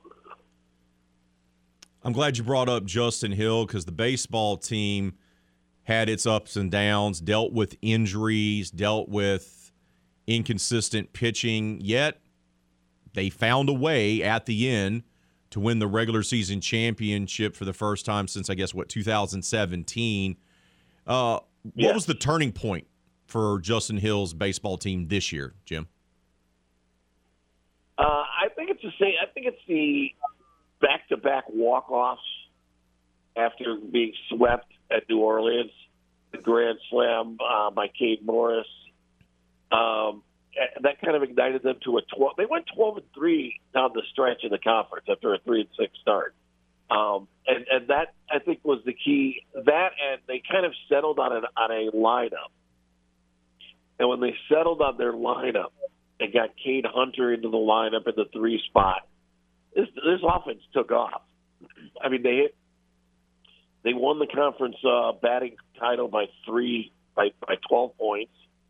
Uh, they scored in the last four games, I think it, they've outscored them. I did the numbers 64 to 11 or 69 to 11 or 12 or something like that. Uh, three of them were seven inning uh, run rule games. They came back from a seven nothing deficit in the first inning the other day to win the championship. They have a lot of firepower, different ways. They have three of the top six hitters in the league, uh, average wise. They hit 50 home runs. Um, they're going to they're going to score, and it's a league that does not have a lot of pitching. They have the most options pitching. They actually led the league in ERA too, but they have the most options in pitching. In other words, they have the most arms down there to get you through a long weekend or a tournament. Uh, they don't have the best starters or the best anything, but they do have the longest. I think they have the longest staff. They get to host the conference tournament, at least half the bracket. The other half will be in Hammond at Southeastern Louisiana. You know, th- that's could be a great advantage for this team, or or it could not be. I mean, they they lost to Houston Baptist in the opening series at the Joe, yeah. and there's also the distractions that come from being at home, right, and oh, dealing yeah. with all of that. But it seems like Hill is pretty optimistic and is excited about hosting the tournament there at the Joe. Uh, do you think this is a positive or a negative for this year's Cowboys team? Well, I think I think it's a positive for this team. They're 22 and 14 at home, um, but they have lost two series at home. Right, and uh, that's that's one thing that they've got to look at. Uh, but I think the, the key for them is they get this, and then if they win, they get uh, to host the championship series because they're the number one seed the key for them really is does Grant Rogers on the opening game give them length so they can set up their bullpen and their pitching rotation for the rest of the game, for the rest of the tournament. When he's struggled on Friday nights, they've struggled at the back end of series. When he's been good on Friday nights, they have enough weapons in the back to patch together Sunday afternoon. That's your third game. That's your title game. That's your elimination games. So Rogers to me is the key. Can he give them length? Can he give them seven innings? Wrapping up our conversation here with Jim Gazzolo of the Lake Charles American Press. He covers McNeese and, athletics, know, and he joins us here on RP3 and Company. Could have history made as well, Jim, on Thursday yes. when they take on Incarnate Word. A win over the number eight seed for McNeese skipper Justin Hill would tie him with the late great Tony Robichaux for the most wins in program history, and then obviously he could break it on Friday. Just how big of a deal is this record? I know he's downplayed it. He says he's not really focused on it. He doesn't want to dwell on it. But you know how this community feels about Tony and how that yeah. university feels about Tony and what he's meant to them. How big of a deal is this? Well, I think it's a huge deal for the fact that it solidifies that what he's accomplished here as well. Um, but really, it, it ties into the whole Robichaux building the program and what he meant here.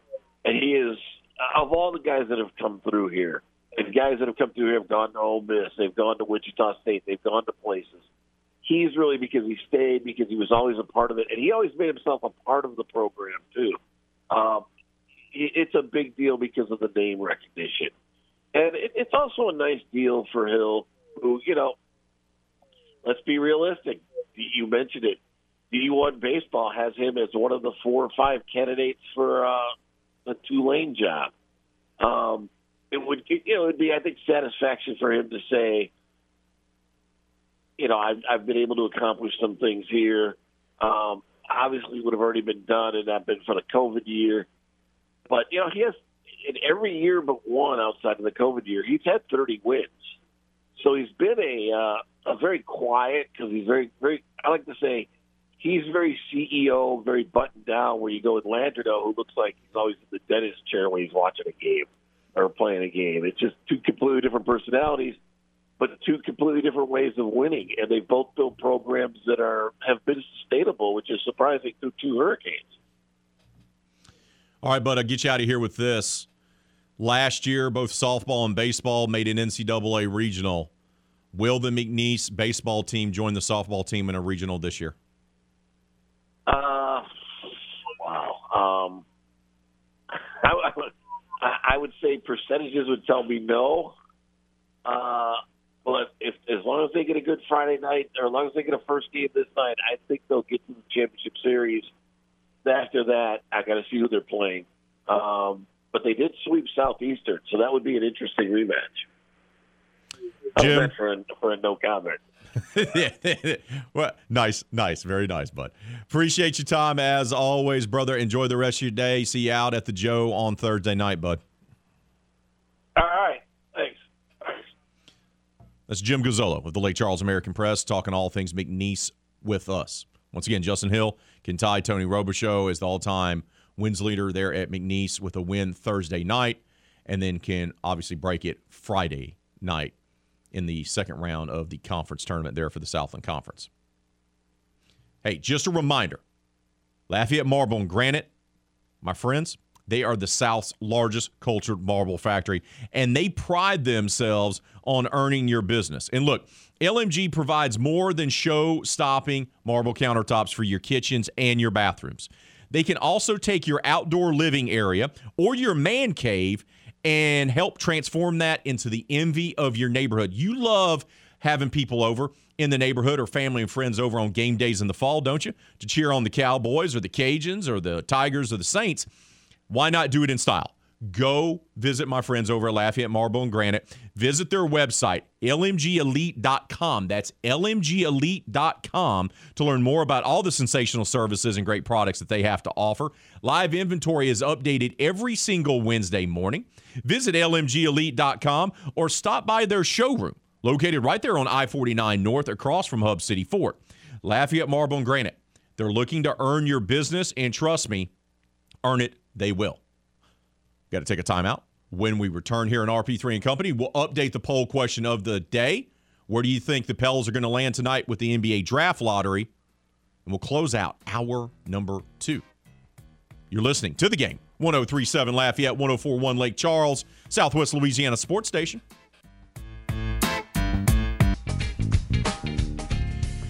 Uh, update on the poll question of the day. Where will the Pelicans land with tonight's NBA lottery? Once again, 8 o'clock will be the lottery. Also, first game of the Eastern Conference Finals between the Celtics and the Heat will be going on as well. But where will the Pelicans land? They have that pick from the Lakers.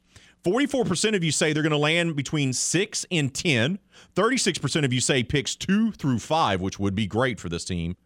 10% of you say picks 10 through 14 or 10% of you say number one overall pick. I love that. Love that. Tyson says, correct me if I'm wrong, if a team is not selected for one of the first four picks, they draft in inverse order based on record. So if Pels don't get one of the first four picks, they would select eighth. Guess if teams with lesser odds get lucky and move to top four, it would move Pels between 9 and 12, worst case scenario. I'm not for sure, Tyson. I will look into that. That is a good, good question, though. Steve on Twitter says, I need a tweet from the person who knows this for certain. Could you please give me the mega million numbers for tonight? Todd has responded to Steve to help him out. Numbers 1, 11, 2, 22, 9, Megaplier 69. Robert says if they get a top five pick and healthy Zion, they will be really dangerous team next season. Keep those votes coming on our poll question of the day. Leave your comments on Facebook and Twitter.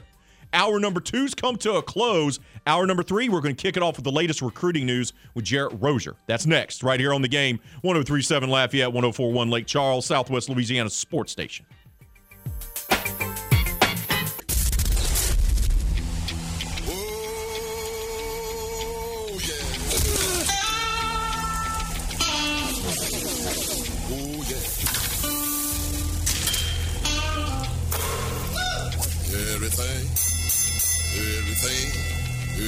Everything, everything gonna be all right this morning. Live from the Delta Media Studios in Upper Lafayette, here is the producer extraordinaire, Hannah Five Names, and your big, bald, beautiful host, Raymond Parks III, better known as RP3.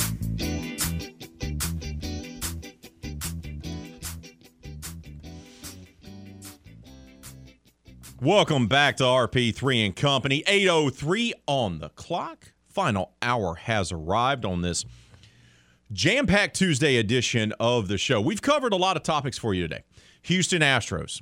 They lost last night, But that's not the real story from yesterday's or yesterday evening's game, rather, at Fenway Park. Jake Odorizzi suffers a severe injury, stepping off of the mound to go cover first first base in the game.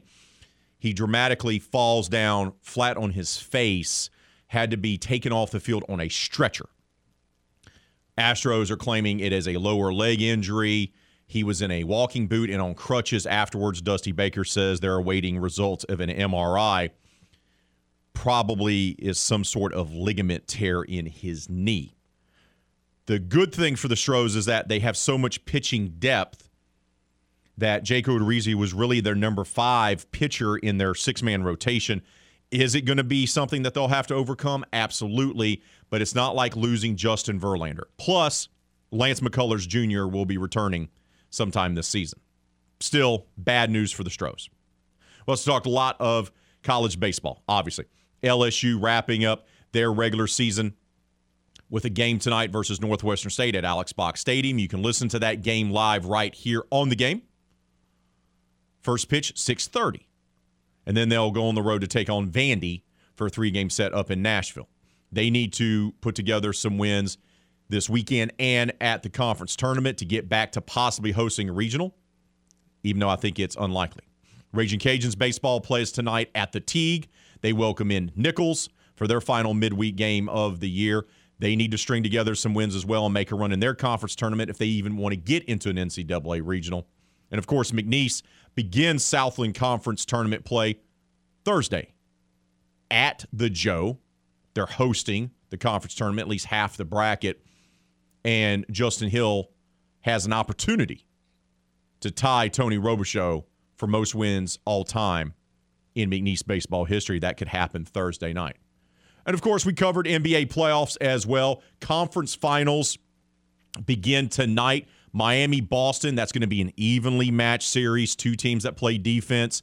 Neither team has a quote unquote superstar, but they have a lot of dudes, right? They have a lot of really good dudes, dogs, if you will, that go out there. They're going to get after it.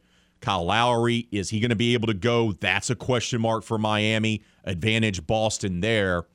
So we'll see. That tips off tonight. Also, NBA draft lottery is tonight, 8 o'clock. Where will the Pels land? That leads us to our poll question of the day. Go vote on that. Where do you think the Pels are going to land with tonight's NBA draft lottery? But right now, it's time for us here to talk all things recruiting. It's been a busy few days or last week rather, in terms of recruiting for both LSU and the Louisiana Raging Cajuns. And to break it all down for us is our good friend, Jarrett Rozier. Jarrett, good morning to you, brother. How are you, my friend? Not too bad, Ray. How you doing this week? It's already a jam-packed busy week, and it's only Tuesday, my friend. But that's just a normal week for you. You you're Mr. Worldwide, so you know when you you you're you. That's what happens. All right, let's get to it big past week in the world of recruiting. Let's start off with LSU. They got a pair of commitments the last few days. The stud running back up in northern Louisiana, Trey Holly from Union Parish, which I do believe used to be Farmerville High School. And they also got a defensive back from California. What can you tell us about what Brian Kelly has been able to snag on the recruiting trail? Yep, Sunday Trey Holly from Union Parish, which is the old Farmerville High. They're still the Union Parish Farmers, which might be just as funny as as Farmerville Farmers. and then Daylen Austin, a, a cornerback from uh, Long Beach Poly High in uh, Southern California on Monday. Two guys that are extremely highly ranked in rivals, top national prospects. Trey was number 85 in the most recent rankings update, Daylen Austin, number 135. And I mean, Brian Kelly and his staff just continue to have a really nice spring recruiting nationally, which I think, you know, if, if, folks here locally look back a couple years there may be some mixed feelings about it but the five commitments now this spring have all been from five different states trey holly the first commitment from in-state under the new staff for this 2023 class. He joins Omarion Miller, who had committed last summer and stuck with it despite the coaching change. And he's a guy that has been one of the most productive running backs in Louisiana high school history. He's within 900 yards of Nick Brossette's record. Uh, Nick, who is now on staff at LSU, and when Trey has had a chance to visit Baton Rouge and spend some time with Frank Wilson, and now most recently Nick Brossette, uh, since that addition to their recruiting staff over the last month, he's he just continued to feel more and more at home, and that representing the home state was uh, a place where he wanted to be, despite offers from all over the country. And then the next day, you head all the way out to the West Coast for a, a California commitment. An, another guy who has offers from all over the country. Daylen Austin is a fast, physical, uh, and for his high school, a versatile um, athlete. He's the nephew of former NFL defensive end and, and linebacker William McGinest. Had an offer from Willie's alma mater right there in Southern California with the Trojans, as well as offers all over the country: Alabama, Georgia, Penn State, Michigan State, some others that were were pretty notable. But even with some of the coaching changes uh, at LSU, Daylen Austin said, "That's DBU. I want to go be a part of the tradition there of, of developing defensive backs and sending them to the NFL." And now work under an assistant in Robert Steeples, who's going to be working with the cornerbacks or is working with the cornerbacks, who has some NFL experience in his own right. And so, two great additions for LSU in, in the span of uh, right about 24 hours. Let's talk about the basketball side of things because, look, we've talked about Matt McMahon and, and his staff being able to kind of rebuild this roster on the fly and being able to recruit and get after guys. But they've also done a nice job of getting guys to come out of the transfer portal that were part of the LSU team and convince them to come back. Another one happened on Friday when Adam Miller decided that he was going to withdraw and stay put in Baton Rouge. Yeah, we have a, a couple pieces up on Tiger Details the last several days. I'd been working on one really kind of deep diving into the job that McMahon and company have done rebuilding that roster uh, and just kind of the mix of of sources they've brought talent in from, and then also a, a couple posts uh, with with Adam Miller. We had a chance to hop on Zoom and, and chat some about his perspective Friday after he made the announcement. He's a guy that was he arrived from Illinois this time last year uh, he's he's a Chicago area native. Had a fantastic freshman season as a big rotation piece for the Illini, and then transferred down to Baton Rouge and was expected to be one of the top players for the Tigers this year. But last October, uh, has an ACL injury just weeks before the season started, and it really kind of changed the complexion of certainly the early season for the Tigers. They kind of had to adjust some things without without Adam and so he's been rehabbing that. And in the meantime, watching everything unfold around him, some of the ups and downs through the season, and, you know, all the speculation regarding Will Wade, then the coaching change, the entire rest of the roster ends up either entering the transfer portal or the NBA draft. And Adam was one of the last guys who actually did enter the transfer portal and one of the last guys waiting to make a decision and had come down to either sticking with LSU or heading to TCU, where Jamie Dixon was Miller's coach with the the Team USA under 19 team at the FIBA World Cup last summer uh, when when he was in the process of transferring to LSU, and he said at the end of the day he he kind of felt like he wanted to stick with LSU throughout. He felt like there was some unfinished business. He was very appreciative of the way people here stuck with him through his injury process over this last year. And so he was looking forward to making his debut in purple and gold. And once he had a chance to spend some time with Coach McMahon and company, that some things kind of clicked and, and he felt a, a level of confidence in this new staff that he wanted to be a part of what they were building. Uh, and, you know, the one holdover from last year's staff is Tasmin Mitchell, former LSU standout who went through an injury and a coaching change and all of these things and and was a voice that that kind of told Adam, you know, the fan base here can be really great and they really love a guy who sticks with some things through adversity. And so Adam Miller's hoping that he can be a guy that becomes a fan favorite here when he's actually able to finally make his long overdue debut this fall with a new coaching staff. We're talking with Jarrett Rozier, talking all things recruiting here on RP3 and Company. Let's shift gears to the Raging Cajuns. It was a slow start to the 2023 football cycle for Coach Des, but things have been getting uh, have started to ramp up. They got a commitment from a defensive back out of Texas over the weekend, and then they added a transfer defensive back just last night. What's the latest you can tell us with the Raging Cajuns? Yeah, Des and company are, are doing a nice job in recent weeks, both finishing off some some final key pieces to the 2022 class that'll be uh, on campus here shortly, as well as starting off the 2023 class. I know we talked about the the Texas receiver last week, Justin Williams, who was the first guy that was showing up on all the the commitment list for the Cajuns, but actually a, a guy here in Baton Rouge, a 2023 running back from Woodlawn, Baton Rouge, had committed during the middle of the NFL draft, and a lot of a lot of other movement, and so we missed him. But Javion Haynes is a a track fast running back for uh, you know, a quarterback that at Woodlawn that we've talked about, Ricky Collins, and and a really strong passing attack. And Javion is going to step in and take the lead running back role this year.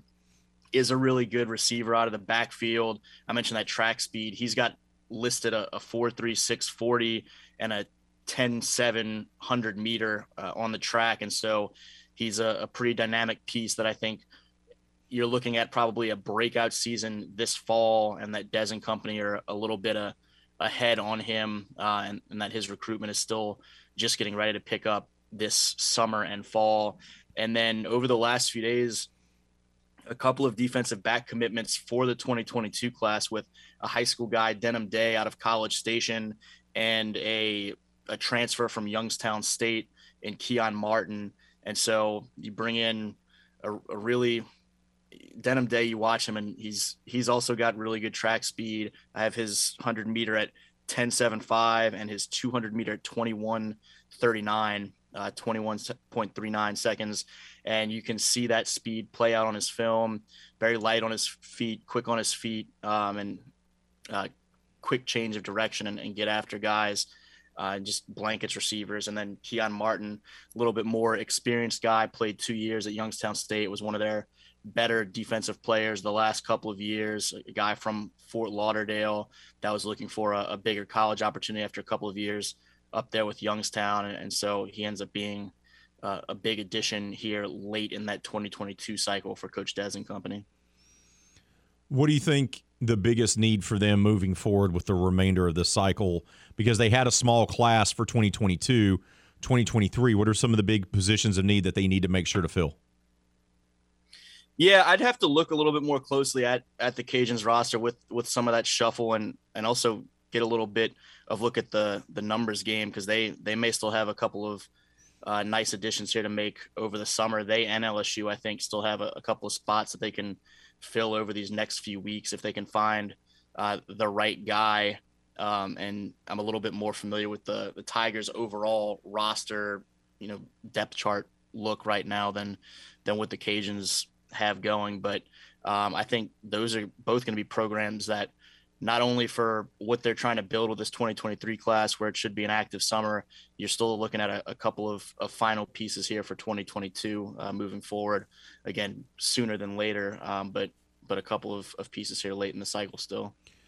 We'll wrap it up with this, but so much attention is paid to Arch Manning, and we all know why. Some of it deservedly so, some of it not. Give me a guy that's not Arch Manning, that's still uncommitted, that you're keeping an eye on, that you're doing like daily checkups or every few days, you're checking up on to see if he's going to make, be making a decision yet for the 2023 class? Yeah, I mean, uh, it seems like a lot of a lot of 2023 even nationally has kind of been in a wait and see mode with with Arch, but even sticking with that quarterback position, a guy that we've talked about before, Eli Holstein at Zachary High, is I think also one of the top national quarterbacks, and I think more and more people are starting to raise his stock up up their respective recruiting boards and being fairly recently decommitted from Texas A&M, he's he's kind of wide open again, and, and LSU is back in play with him more than they have been at you know, at maybe any point in his recruitment, at least since very early on. And a lot of the top prospects around the state for 2023 are still uncommitted. If you go down my list of, of rankings for prep red zone, you have those two quarterbacks are one and two for me.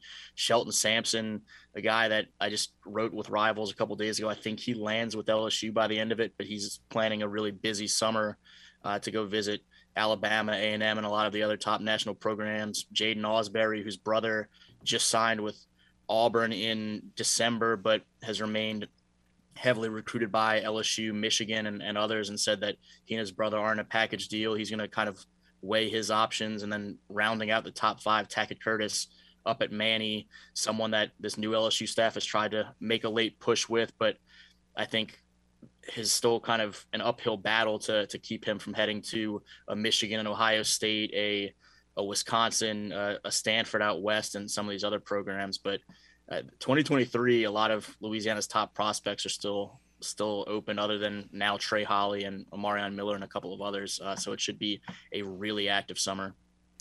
Jarrett, appreciate your time as always, brother. Enjoy the rest of your week, and we'll talk to you next Tuesday, bud. Sounds good, man. Y'all have a great draft lottery day. Catch y'all later. Hey, the game 1037 Lafayette and 1041 Lake Charles wants to hook you up with tickets. That's right, to a special sneak peek of Top Gun Maverick. That's right, the highly anticipated sequel. You can see it before anyone else by simply texting Top Gun to 68683. That's Top Gun to 68683 to score a pair of tickets for a special sneak peek May 26th at the Celebrity Theater in Broussard. That's just a few weeks away, guys.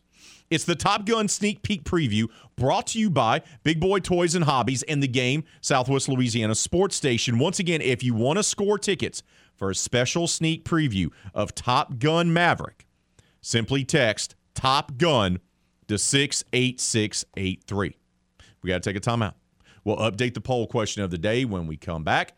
You want to get your phone calls in? Give us a holler. Game hotline's open 337 706 0111.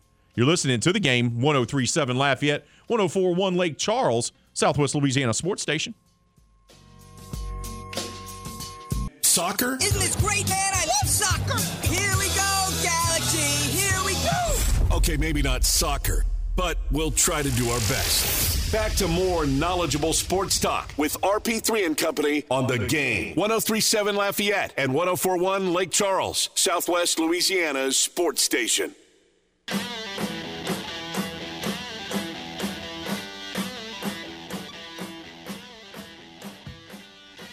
Oh, the game 1037 Lafayette, 1041 Lake Charles wants to hook you up with ride tickets to the Cajun Heartland State Fair at the Cajun Dome. It's coming back May 26th to June the 5th. And look, if you got little ones like I do, huh, ride tickets can get expensive. That's why we want to hook you up with a family four pack of ride tickets for the Cajun Heartland State Fair. But here's the thing you just got to pick up your phone.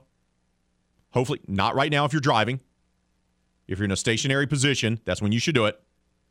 But simply text CHSF, CHSF to 68683 to win a family four pack of ride tickets for the Cajun Heartland State Fair, which is coming back to the Cajun Dome later this month, starting May 26th, running through June the 5th. Once again, that's CHSF to 68683 to win a family four pack of ride tickets to the Cajun Heartland State Fair. Man, you can have a good time at the State Fair now. Trust me on that. Let's check in on our poll question of the day. We're going to preview the conference finals in the NBA and talk a little bit about the NBA draft lottery.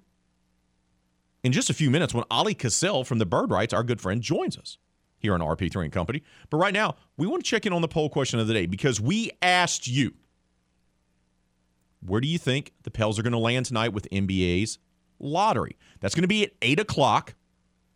Pels, they have the Los Angeles Lakers pick. That's why they have a lottery pick, even though they made the playoffs, because they have the Lakers pick do the Anthony Davis trade from a few years back. So, where will the Pelicans land with tonight's NBA lottery? 44% of you right now say they're going to land somewhere between picks 6 and 10. 32% say you could see them have a top 5 pick, picks 2 through 5. And 12% of you say the number one overall pick, and 12% of you say at the back end of the lottery, picks 10 through 14. Darren on the Twitter says, Z just wants to get paid. That's why he keeps dunking on camera. If the Pels pay him a max deal, big mistake. If they don't get a top three pick, I would trade Zion for some pieces before I pay him. If he gets injured again, you're tied up for years and an, an untradeable injury prone guy. Here's the thing, D. I know you're not a fan of Zion. We've had this discussion before on the air and on social. The New Orleans Pelicans, David Griffin is not trading Zion Williamson. They're going to offer him the max. He's going to sign the max, and he's going to take the massive deal. Whether or not it works out down the road, whether or not Zion can stay healthy is irrelevant. They are going to give him the max. They've already said it. All the people I trust say it's going to happen. Zion's going to get the big payday. That's going to happen. They're not going to trade him because when he was healthy for the one year, I know he hasn't played two of his first three years. I get it. I understand where you're coming from, but they're not going to trade him. He's an all star that's like 22 years old. They're not going to trade him. It's just not going to happen. They're going to give him the, the max, going to pay him a ton of money, and hope that he stays happy and he stays healthy. That's just the reality of the situation. Dat Cajun says if the Pelicans don't get the number one pick, I expect them to trade Zion and the pick for the number one. Zion doesn't want to be in New Orleans no matter what him and his family say. And Darren likes that, of course, with the famous gif of pointing to the head. David Griffin's not going to trade Zion Williamson. Zion may not be happy. You may be correct in saying that it's all a show from him and his family. You're not going to get value back for trading Zion Williamson right now. You're just not. You're not going to get value back. You're not going to get value back. And Griffin is stubborn, and Griffin believes that Zion is the centerpiece for building long term success in New Orleans. That is what he believes. So, once again, whether that makes logical sense or not is irrelevant. He believes it. That's what he believes. He believes that Zion's the centerpiece of the Pelicans moving forward and that they can build around him and that this year's playoff team, you add Zion to the mix, you have a team that can be a top 4 team in the West and be a contender. That's what David Griffin believes. That's why he drafted Zion. That's why he's going to give him the max. I know Pelicans fans don't want to see that. You think it's a mistake. I get it. But it's not going to happen. Sorry. It's just not. Keep those votes coming. Keep those comments coming as well on Twitter and Facebook for our poll question of the day.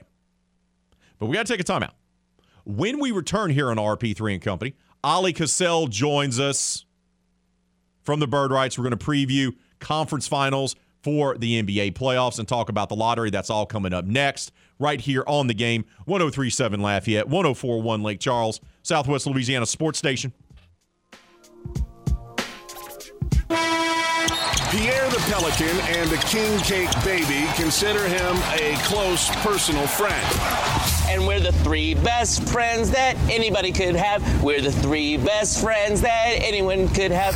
Or at least a Facebook friend or MySpace friend. Is MySpace still a thing? I wonder what Tom is up to these days. He's desperate. He'd sleep with a meat grinder. Time for some more friendly Pelicans talk on the game. 1037 Lafayette and 1041 Lake Charles, Southwest Louisiana's sports station.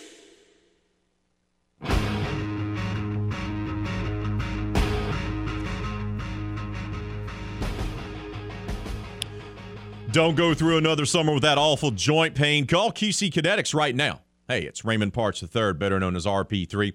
That pain in your back, your knees, your shoulder, it can now be treated with the latest in precision medicine using natural biologics, growth factors that can restore and repair damaged tissue. Really exciting stuff. QC Kinetics is the nation's leader in regenerative medicine, giving you access right here to this modern day joint pain solution. You can get lasting joint pain relief with no drugs, no steroids, no downtime, and guess what? No surgery. You've heard Emmitt Smith raving about QC Kinetics. You've read or seen other high profile people talking about it. Regenerative medicine at QC Kinetics can help you get your life back. Take action right now. Get a free consultation. Powerful, effective joint pain treatments with natural biologics are here. Call QC Kinetics right now. 337 243 4222. That's 337 243 4222. Don't forget to vote on our poll question of the day. Where do you believe the New Orleans Pelicans will land tonight inside the lottery? It's going to be happening at 8 o'clock live from Chicago to talk more about the Pels' chances with the ping pong balls and to preview the NBA Conference Finals for the East and the West is our good friend from the Bird Writes, Oleh Kosel, joins us now on RP3 and Company. Oleh, good morning to you, bud. How you doing, my friend? Good morning, Raymond. I'm doing great. NBA lottery night. And you know, Pelicans have the same exact odds of moving up to grab the number one pick like they did in 2019. I don't have to remind anybody of what happened then, do I? no, bud, you don't have to. You don't have to. uh, so, all right. So they, they have the same odds as they did back then. And this is due to having the Lakers pick. But but explain this to me. Are there any type of I, I don't know requirements or things because we've been asked about this. If they don't get a top four pick, does that automatically push them down in the lottery because of of the Lakers pick? How does that work? Can you can you clear that up for me? Sure, no worries. No, uh, the Lakers pick is going to become the Pelicans unless the worst case scenario happens, and that that would require three teams to jump over New Orleans, and that would push them down to at least eleven. And since it's protected one through ten, well, then that pick would go to the Grizzlies. So, no, the only thing you have to worry about honestly is just where the ball likely ends up, and the the biggest odds is they're going to stay right where they are. The Lakers finished with the eighth worst record, Well, the Pelicans' best chance of landing a pick is at number eight. It's about 34.5%. The only way it's going to move down at all is, like I said, if teams behind them in the lottery start moving up, right? They start moving up into the top four. And there's a decent chance they'll drop one, uh, according to the odds, to where um, they would move down to nine. But other than that, it, it feels really safe that it's going to be eight or nine. Or the next best thing is they're going to move up in the top four. Those are the three likeliest scenarios tonight. Well, what depends tonight in Chicago with the ping pong balls? Is that going to determine what David Griffin does with that pick? And what I mean by that, Oleh, is if you have a top four pick, you're more than likely going to, you know, take a guy and add a foundational piece. If you're a top 10, you could possibly trade that pick depending on where you fall. What do you think Griff leads uh, leans on that rather? I think the Pelicans are going to end up keeping the pick no matter where it ends up this is probably going to be their last swing at a good lottery pick um, because everybody's expecting for the team to start making the playoffs consistently. So their own picks, chances are they're of course all going to be finishing outside the lottery. And anything that the Pelicans own, you can't foresee that the Lakers and the Bucks th- this will happen to them again because the, the Pelicans have a couple of the Bucks future picks, and I think they've got at least one more Lakers pick. So, like I said, you just don't expect for this scenario to unfold, and therefore getting that cheap, good talent through the draft.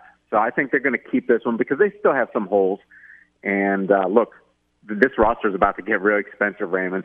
And the best way to add good talent is through the draft, right? Because it comes at a cost controlled uh, ba- on a cost controlled basis. Some of the top prospects. I know you've already looked at this. You've already done some analysis. Who do you believe that could be a top ten pick in the uh, NBA draft? Would be a good fit for what New Orleans wants to do moving forward. I'm looking at wings, and I'll be honest with you, I have fallen in love with the thought of somehow getting Shaedon uh, Sharpe to New Orleans. He didn't play at all in college this year. You know, he was redshirted in Kentucky, and uh, he was supposed to play next year, but it looks like he's going to end up going into the draft. He's declared himself uh, for this upcoming draft, but he's a guy that's like six six six seven, can handle the ball, can shoot it extremely well, and I think that's what you need right? The Pelicans are probably, if, if you're them, you want to definitely get some more shooting. And I, th- I think he has that best combination of skills of being an impact player. To I almost like him even more than Jaden Ivey. Um, I've been looking at too much film, I think, Raymond. But besides him, I also like Bennedict Mathurin out of Arizona. Um, there's Agbaji from Kansas. There, there's a few good players, right? They're sitting out there, so it'll be interesting to see do the Pelicans go for like like I said, a wing that can really spread the floor because last year, you know, they they finished 27th in three point shooting percentage. And watching these playoffs, look, Dallas and uh, Boston ended up where they are currently because of how great they've shot the ball. R- really, there's no bones about it. To get far into the playoffs, more than likely, you're going to have to be able to stretch that floor and be able to knock down that three. And right now, the Pelicans can do that. You mentioned this roster is about to get uh, a little bit more expensive. When can we expect the uh, extension, max extension, to be made to Zion this offseason? July 1st. That's when free agency opens up the moratorium, and the Pelicans can get uh, an agreement with him. 12, or, or excuse me, it used to be 1201. I'm still used to the times when the free agency would start at midnight, but no, earlier in the day uh, on July the 1st. And I expect that to be completed. Adrian Wojnarowski, Shams, Charania, they're all going to be tweeting it within the first few minutes after free agency starts. You just have to expect it to happen. We're talking with Oleh Kosel. He's the editor in chief of the Bird Writes. He joins us here on RP3 and Company. All right, bud, let's shift gears and let's talk about the conference finals. I'm not stunned in the East that Boston was able to beat Milwaukee. Giannis is special, but without Khris Middleton, that team is a different team, and Boston has a little bit better depth, and that helped them get through a very physical and entertaining seven game series. How do you like the matchup agree. between Boston and Miami, though? Because they seem very evenly matched, very evenly matched, very well coached. Exactly. Look, I, I, I had picked like two weeks ago that the winner of the whole NBA Finals is going to come from that matchup between the Bucks and the Celtics. Well, Celtics are the one that emerged, so I'm still favoring them. I know Miami's, you know, they're they're as tough as anybody defensively, but I just wonder can they score the ball well enough? You know, Jimmy Butler can get to his spots, but they're all they all come in the mid range. Teams have been known to be able to hold him outside of his comfort zone, and that'll be a problem. Other than him, it's really just Tyler Herro that you can rely on. Kyle Lowry, he's been hurt. Um, and, and the rest of their roster, you can't really rely on them. They require to be set up. I mean, Duncan Robinson isn't even getting playing time right now because Max Strus is ahead of him. So it doesn't feel like Miami's been playing at their best, um, as, as they were, like, say, during the middle portion of the regular season. Boston, on the other hand, they're flying high, aren't they, Raymond? I mean, look, you had a career night from Grant Williams. In game four, what was it? Al Horford. So besides Jaylen Brown and um, Jayson Tatum, they've got a lot of guys playing well. So you like the Celtics to win this series? What, what are you predicting? I do. I'm going to say it probably goes six. That that seems like a comfortable zone. I don't think Boston's going to do what they did to, like uh, to Miami as they did to Brooklyn Nets. But I also don't think it's going to go seven. I don't know. Miami just doesn't seem like they have enough firepower to me. They don't, and I think Boston has more talent, even though I, both teams, are, in a lot of ways, are kind of mirror images because they both play tenacious defense. They both don't. Neither one of them has a superstar, quote unquote. Right? They have a bunch of guys that are a bunch of dogs. My only X factor in this, and I'll ask you this: I agree with you, Cal Lowry not being there hurts, but Jimmy is a dog, right? And mm-hmm. we've seen him do this before where he's kind of stepped up and he can overtake a game. So is he the X factor? If Miami has any shot, do they need Jimmy just to go off for four games in this series? They do. Kind of like they needed him to do that in the bubble. I don't know if everybody remembers, but Miami made it in the finals against the Lakers. And that, that season, Jimmy Butler was carrying them everywhere. And it was impressive to watch. He was almost putting up those triple doubles that you kind of are used to just seeing from, say, the LeBron Jameses of the world. Um, and he has had those moments this year where he's played like that, but I'm just wondering if, he can do it against this Boston defense. Watching that matchup between the Bucks and the Celtics, I haven't seen two teams play better defense, especially during these playoffs, as those two did. Oh, I know. And Jayson Tatum and Brown, and they've got others as well. They can lock you down, and they've got good help defenders. I mean, we haven't even mentioned Marcus Smart yet. So no, I, I think Jimmy's going to be in for a little bit of a, a hurting because the Lakers in the bubble they didn't they weren't known for playing defense, but this Boston Celtics team is. Let's switch over to the West. And I think that's the big surprise, right? We Phoenix was your number one overall seed in the West, the defending Western Conference champs, best record in the NBA. They were tested by the Pels, but then they go up 2 0 on the Mavericks, and yet they still find a way to lose that series, and they lose it in just kind of pathetic fashion where they were just lifeless in game seven. Yet Chris Paul has a fifth series where he has been on a team that's been up two games to none and has lost the series.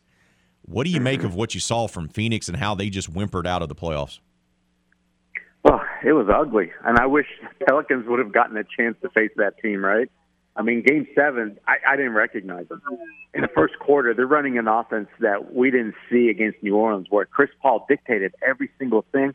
He didn't do anything of the sort in Dallas uh, against Dallas. He he was just not even bringing the ball up the court. He was flipping it for somebody else to do it, and they weren't getting in their offense at all. Devin Booker was going to have going uh, against two two defenders at all times. Um, and after those first two games, Chris Paul didn't make any kind of impact. So you have to wonder: was he injured? Was he tired?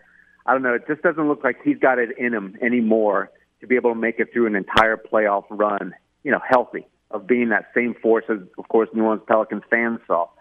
So it was disappointing. I'll tell you what, it was such a negative loss, such a such a stinging loss to me that you have to wonder: Are they going to break up that team up a little bit? For instance, DeAndre Ayton, he, he's a, he's a free agent.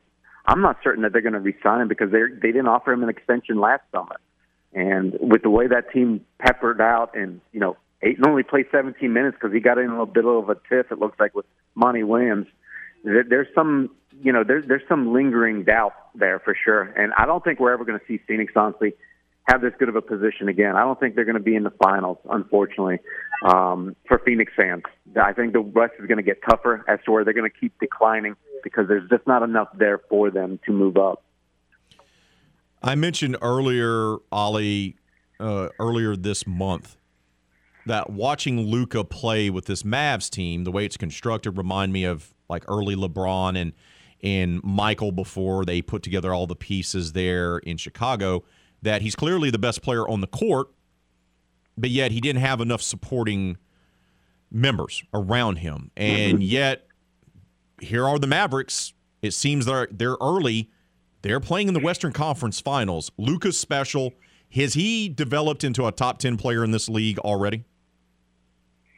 Yeah, and I think a lot of people argue with you that it should be a lot higher than top 10. You got to start at a minimum, probably top five. And I think a lot of people would say top three. Um, it'd be hard to disagree with them, right? Yeah. Luka, you, you know, in that game seven against the Suns, set that tone immediately. He had a couple threes, had another bucket, a quick eight points, and he was smiling the entire time, grinning at the Phoenix Suns. Like he already knew what the outcome was two minutes into the game.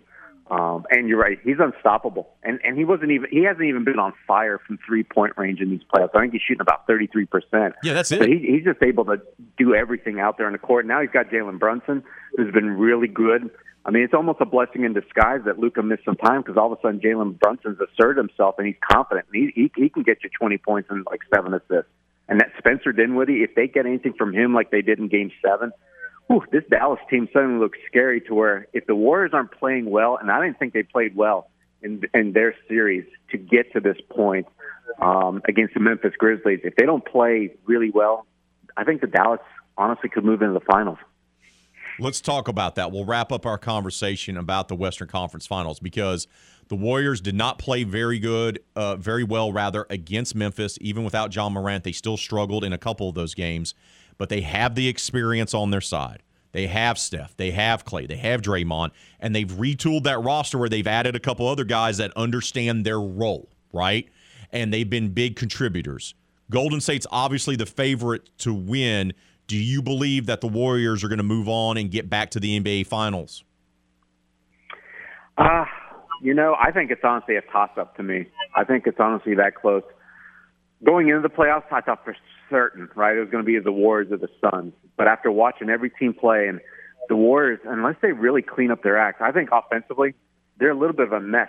They they they have so many turnovers, unforced bad turnovers, Yeah. to where it reminds you of the way they used to play before they really went on that dynasty type of run. It reminds you of the way the Pelicans were under Alvin Gentry, right? It's just like 17, 18 turnovers out, out of nowhere all of a sudden. And if you do that, you're limiting your scoring opportunities. And the other team, of course, is being very efficient, and they've got Luka Doncic. I don't know. Like I said, Steph's going to have to play smarter. Clay's going to have to be more on point, and they just they can't make those turnovers. If they do that, then yeah, I like their odds. But if they keep playing the way they did against the Grizzlies, I think Dallas will take that series. Ollie, Appreciate your time as always, brother. Enjoy the start of the Eastern Conference finals tonight. And oh, by the way, NBA draft lottery time, bud. I know you're going to love it. Heck yeah! Look, Raymond, if they win tonight, that'll mark three lottery wins in the last eleven years. Right? That, that, that that's unbelievable. But I hope it happens. Ollie, we'll talk to you next week, brother. Yep. Have a good one, Raymond. We got to take a time out. When we return here on RP3 and Company, we'll finalize the poll question of the day, give you the final results, and then we'll get you set up for Kevin Foot and footnotes. That's all coming up right here on the game. 1037 Lafayette, 1041 Lake Charles, Southwest Louisiana Sports Station.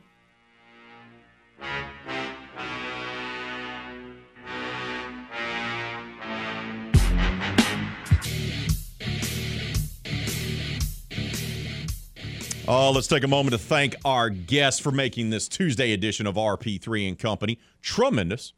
Jim Gazzolo, our buddy from the Lake Charles American Press, breaking down McNeese softball and McNeese baseball. Once again, softball teams in the Evanston Regional. They're the three seed. They got a chance. They got a chance. They've never won a regional before. They've won regional games, never have won a regional. They're trying to become the first Southland Conference team to do so. Also talked about baseball being at home. Once again, they're hosting the Southland Conference tournament, half of the bracket there at the Joe starting on Thursday. And if McNeese wins as the number one overall seed on Thursday night, Justin Hill will tie Tony Robichaux for the most wins in McNeese baseball history. Also, shout out to Jarrett Rozier joining us, our buddy from Louisiana Prep Red Zone and Tiger Details, our recruiting analyst that we trust, giving us the latest insight in LSU football, basketball recruiting, and Raging Cajuns football recruiting, which is starting to ramp up. Multiple commitments over the last few days for Coach Dez and company. And of course, Oleh Kosel, our friend from the Bird Writes, editor in chief, talking NBA draft lottery, which is tonight, and of course, previewing both the Eastern Conference Finals and the Western Conference Finals. Our poll question of the day. It's a good one. Where will the Pelicans land with tonight's NBA lottery? We got the clarification that I needed because I'm not that smart. Oleh is smarter, and he educated us. So the only way the Pelicans don't have this lottery pick is if teams get in front of them and the lottery pick gets bumped out outside of the top 10. Then it goes to the Grizzlies, and the Pels will not have it. So that's the worst case scenario. Best case scenario is that they have the same percentage that they did a few years ago to get the number one overall pick when they won it and got Zion Williamson. So we asked you, where will the Pelicans land with tonight's NBA lottery? Final results 44% of you say they're going to land right where they're projected, between picks 6 and 10. 32% of you say they're going to jump into that top five. Hello. 12% say picks 10 through 14. Another 12% say the number one overall pick. Thanks to all who voted on the poll question of the day. Thanks to all who left their comments on both Facebook and Twitter. We appreciate you for that. Woo! Also, shout out to our contest winner. Huh?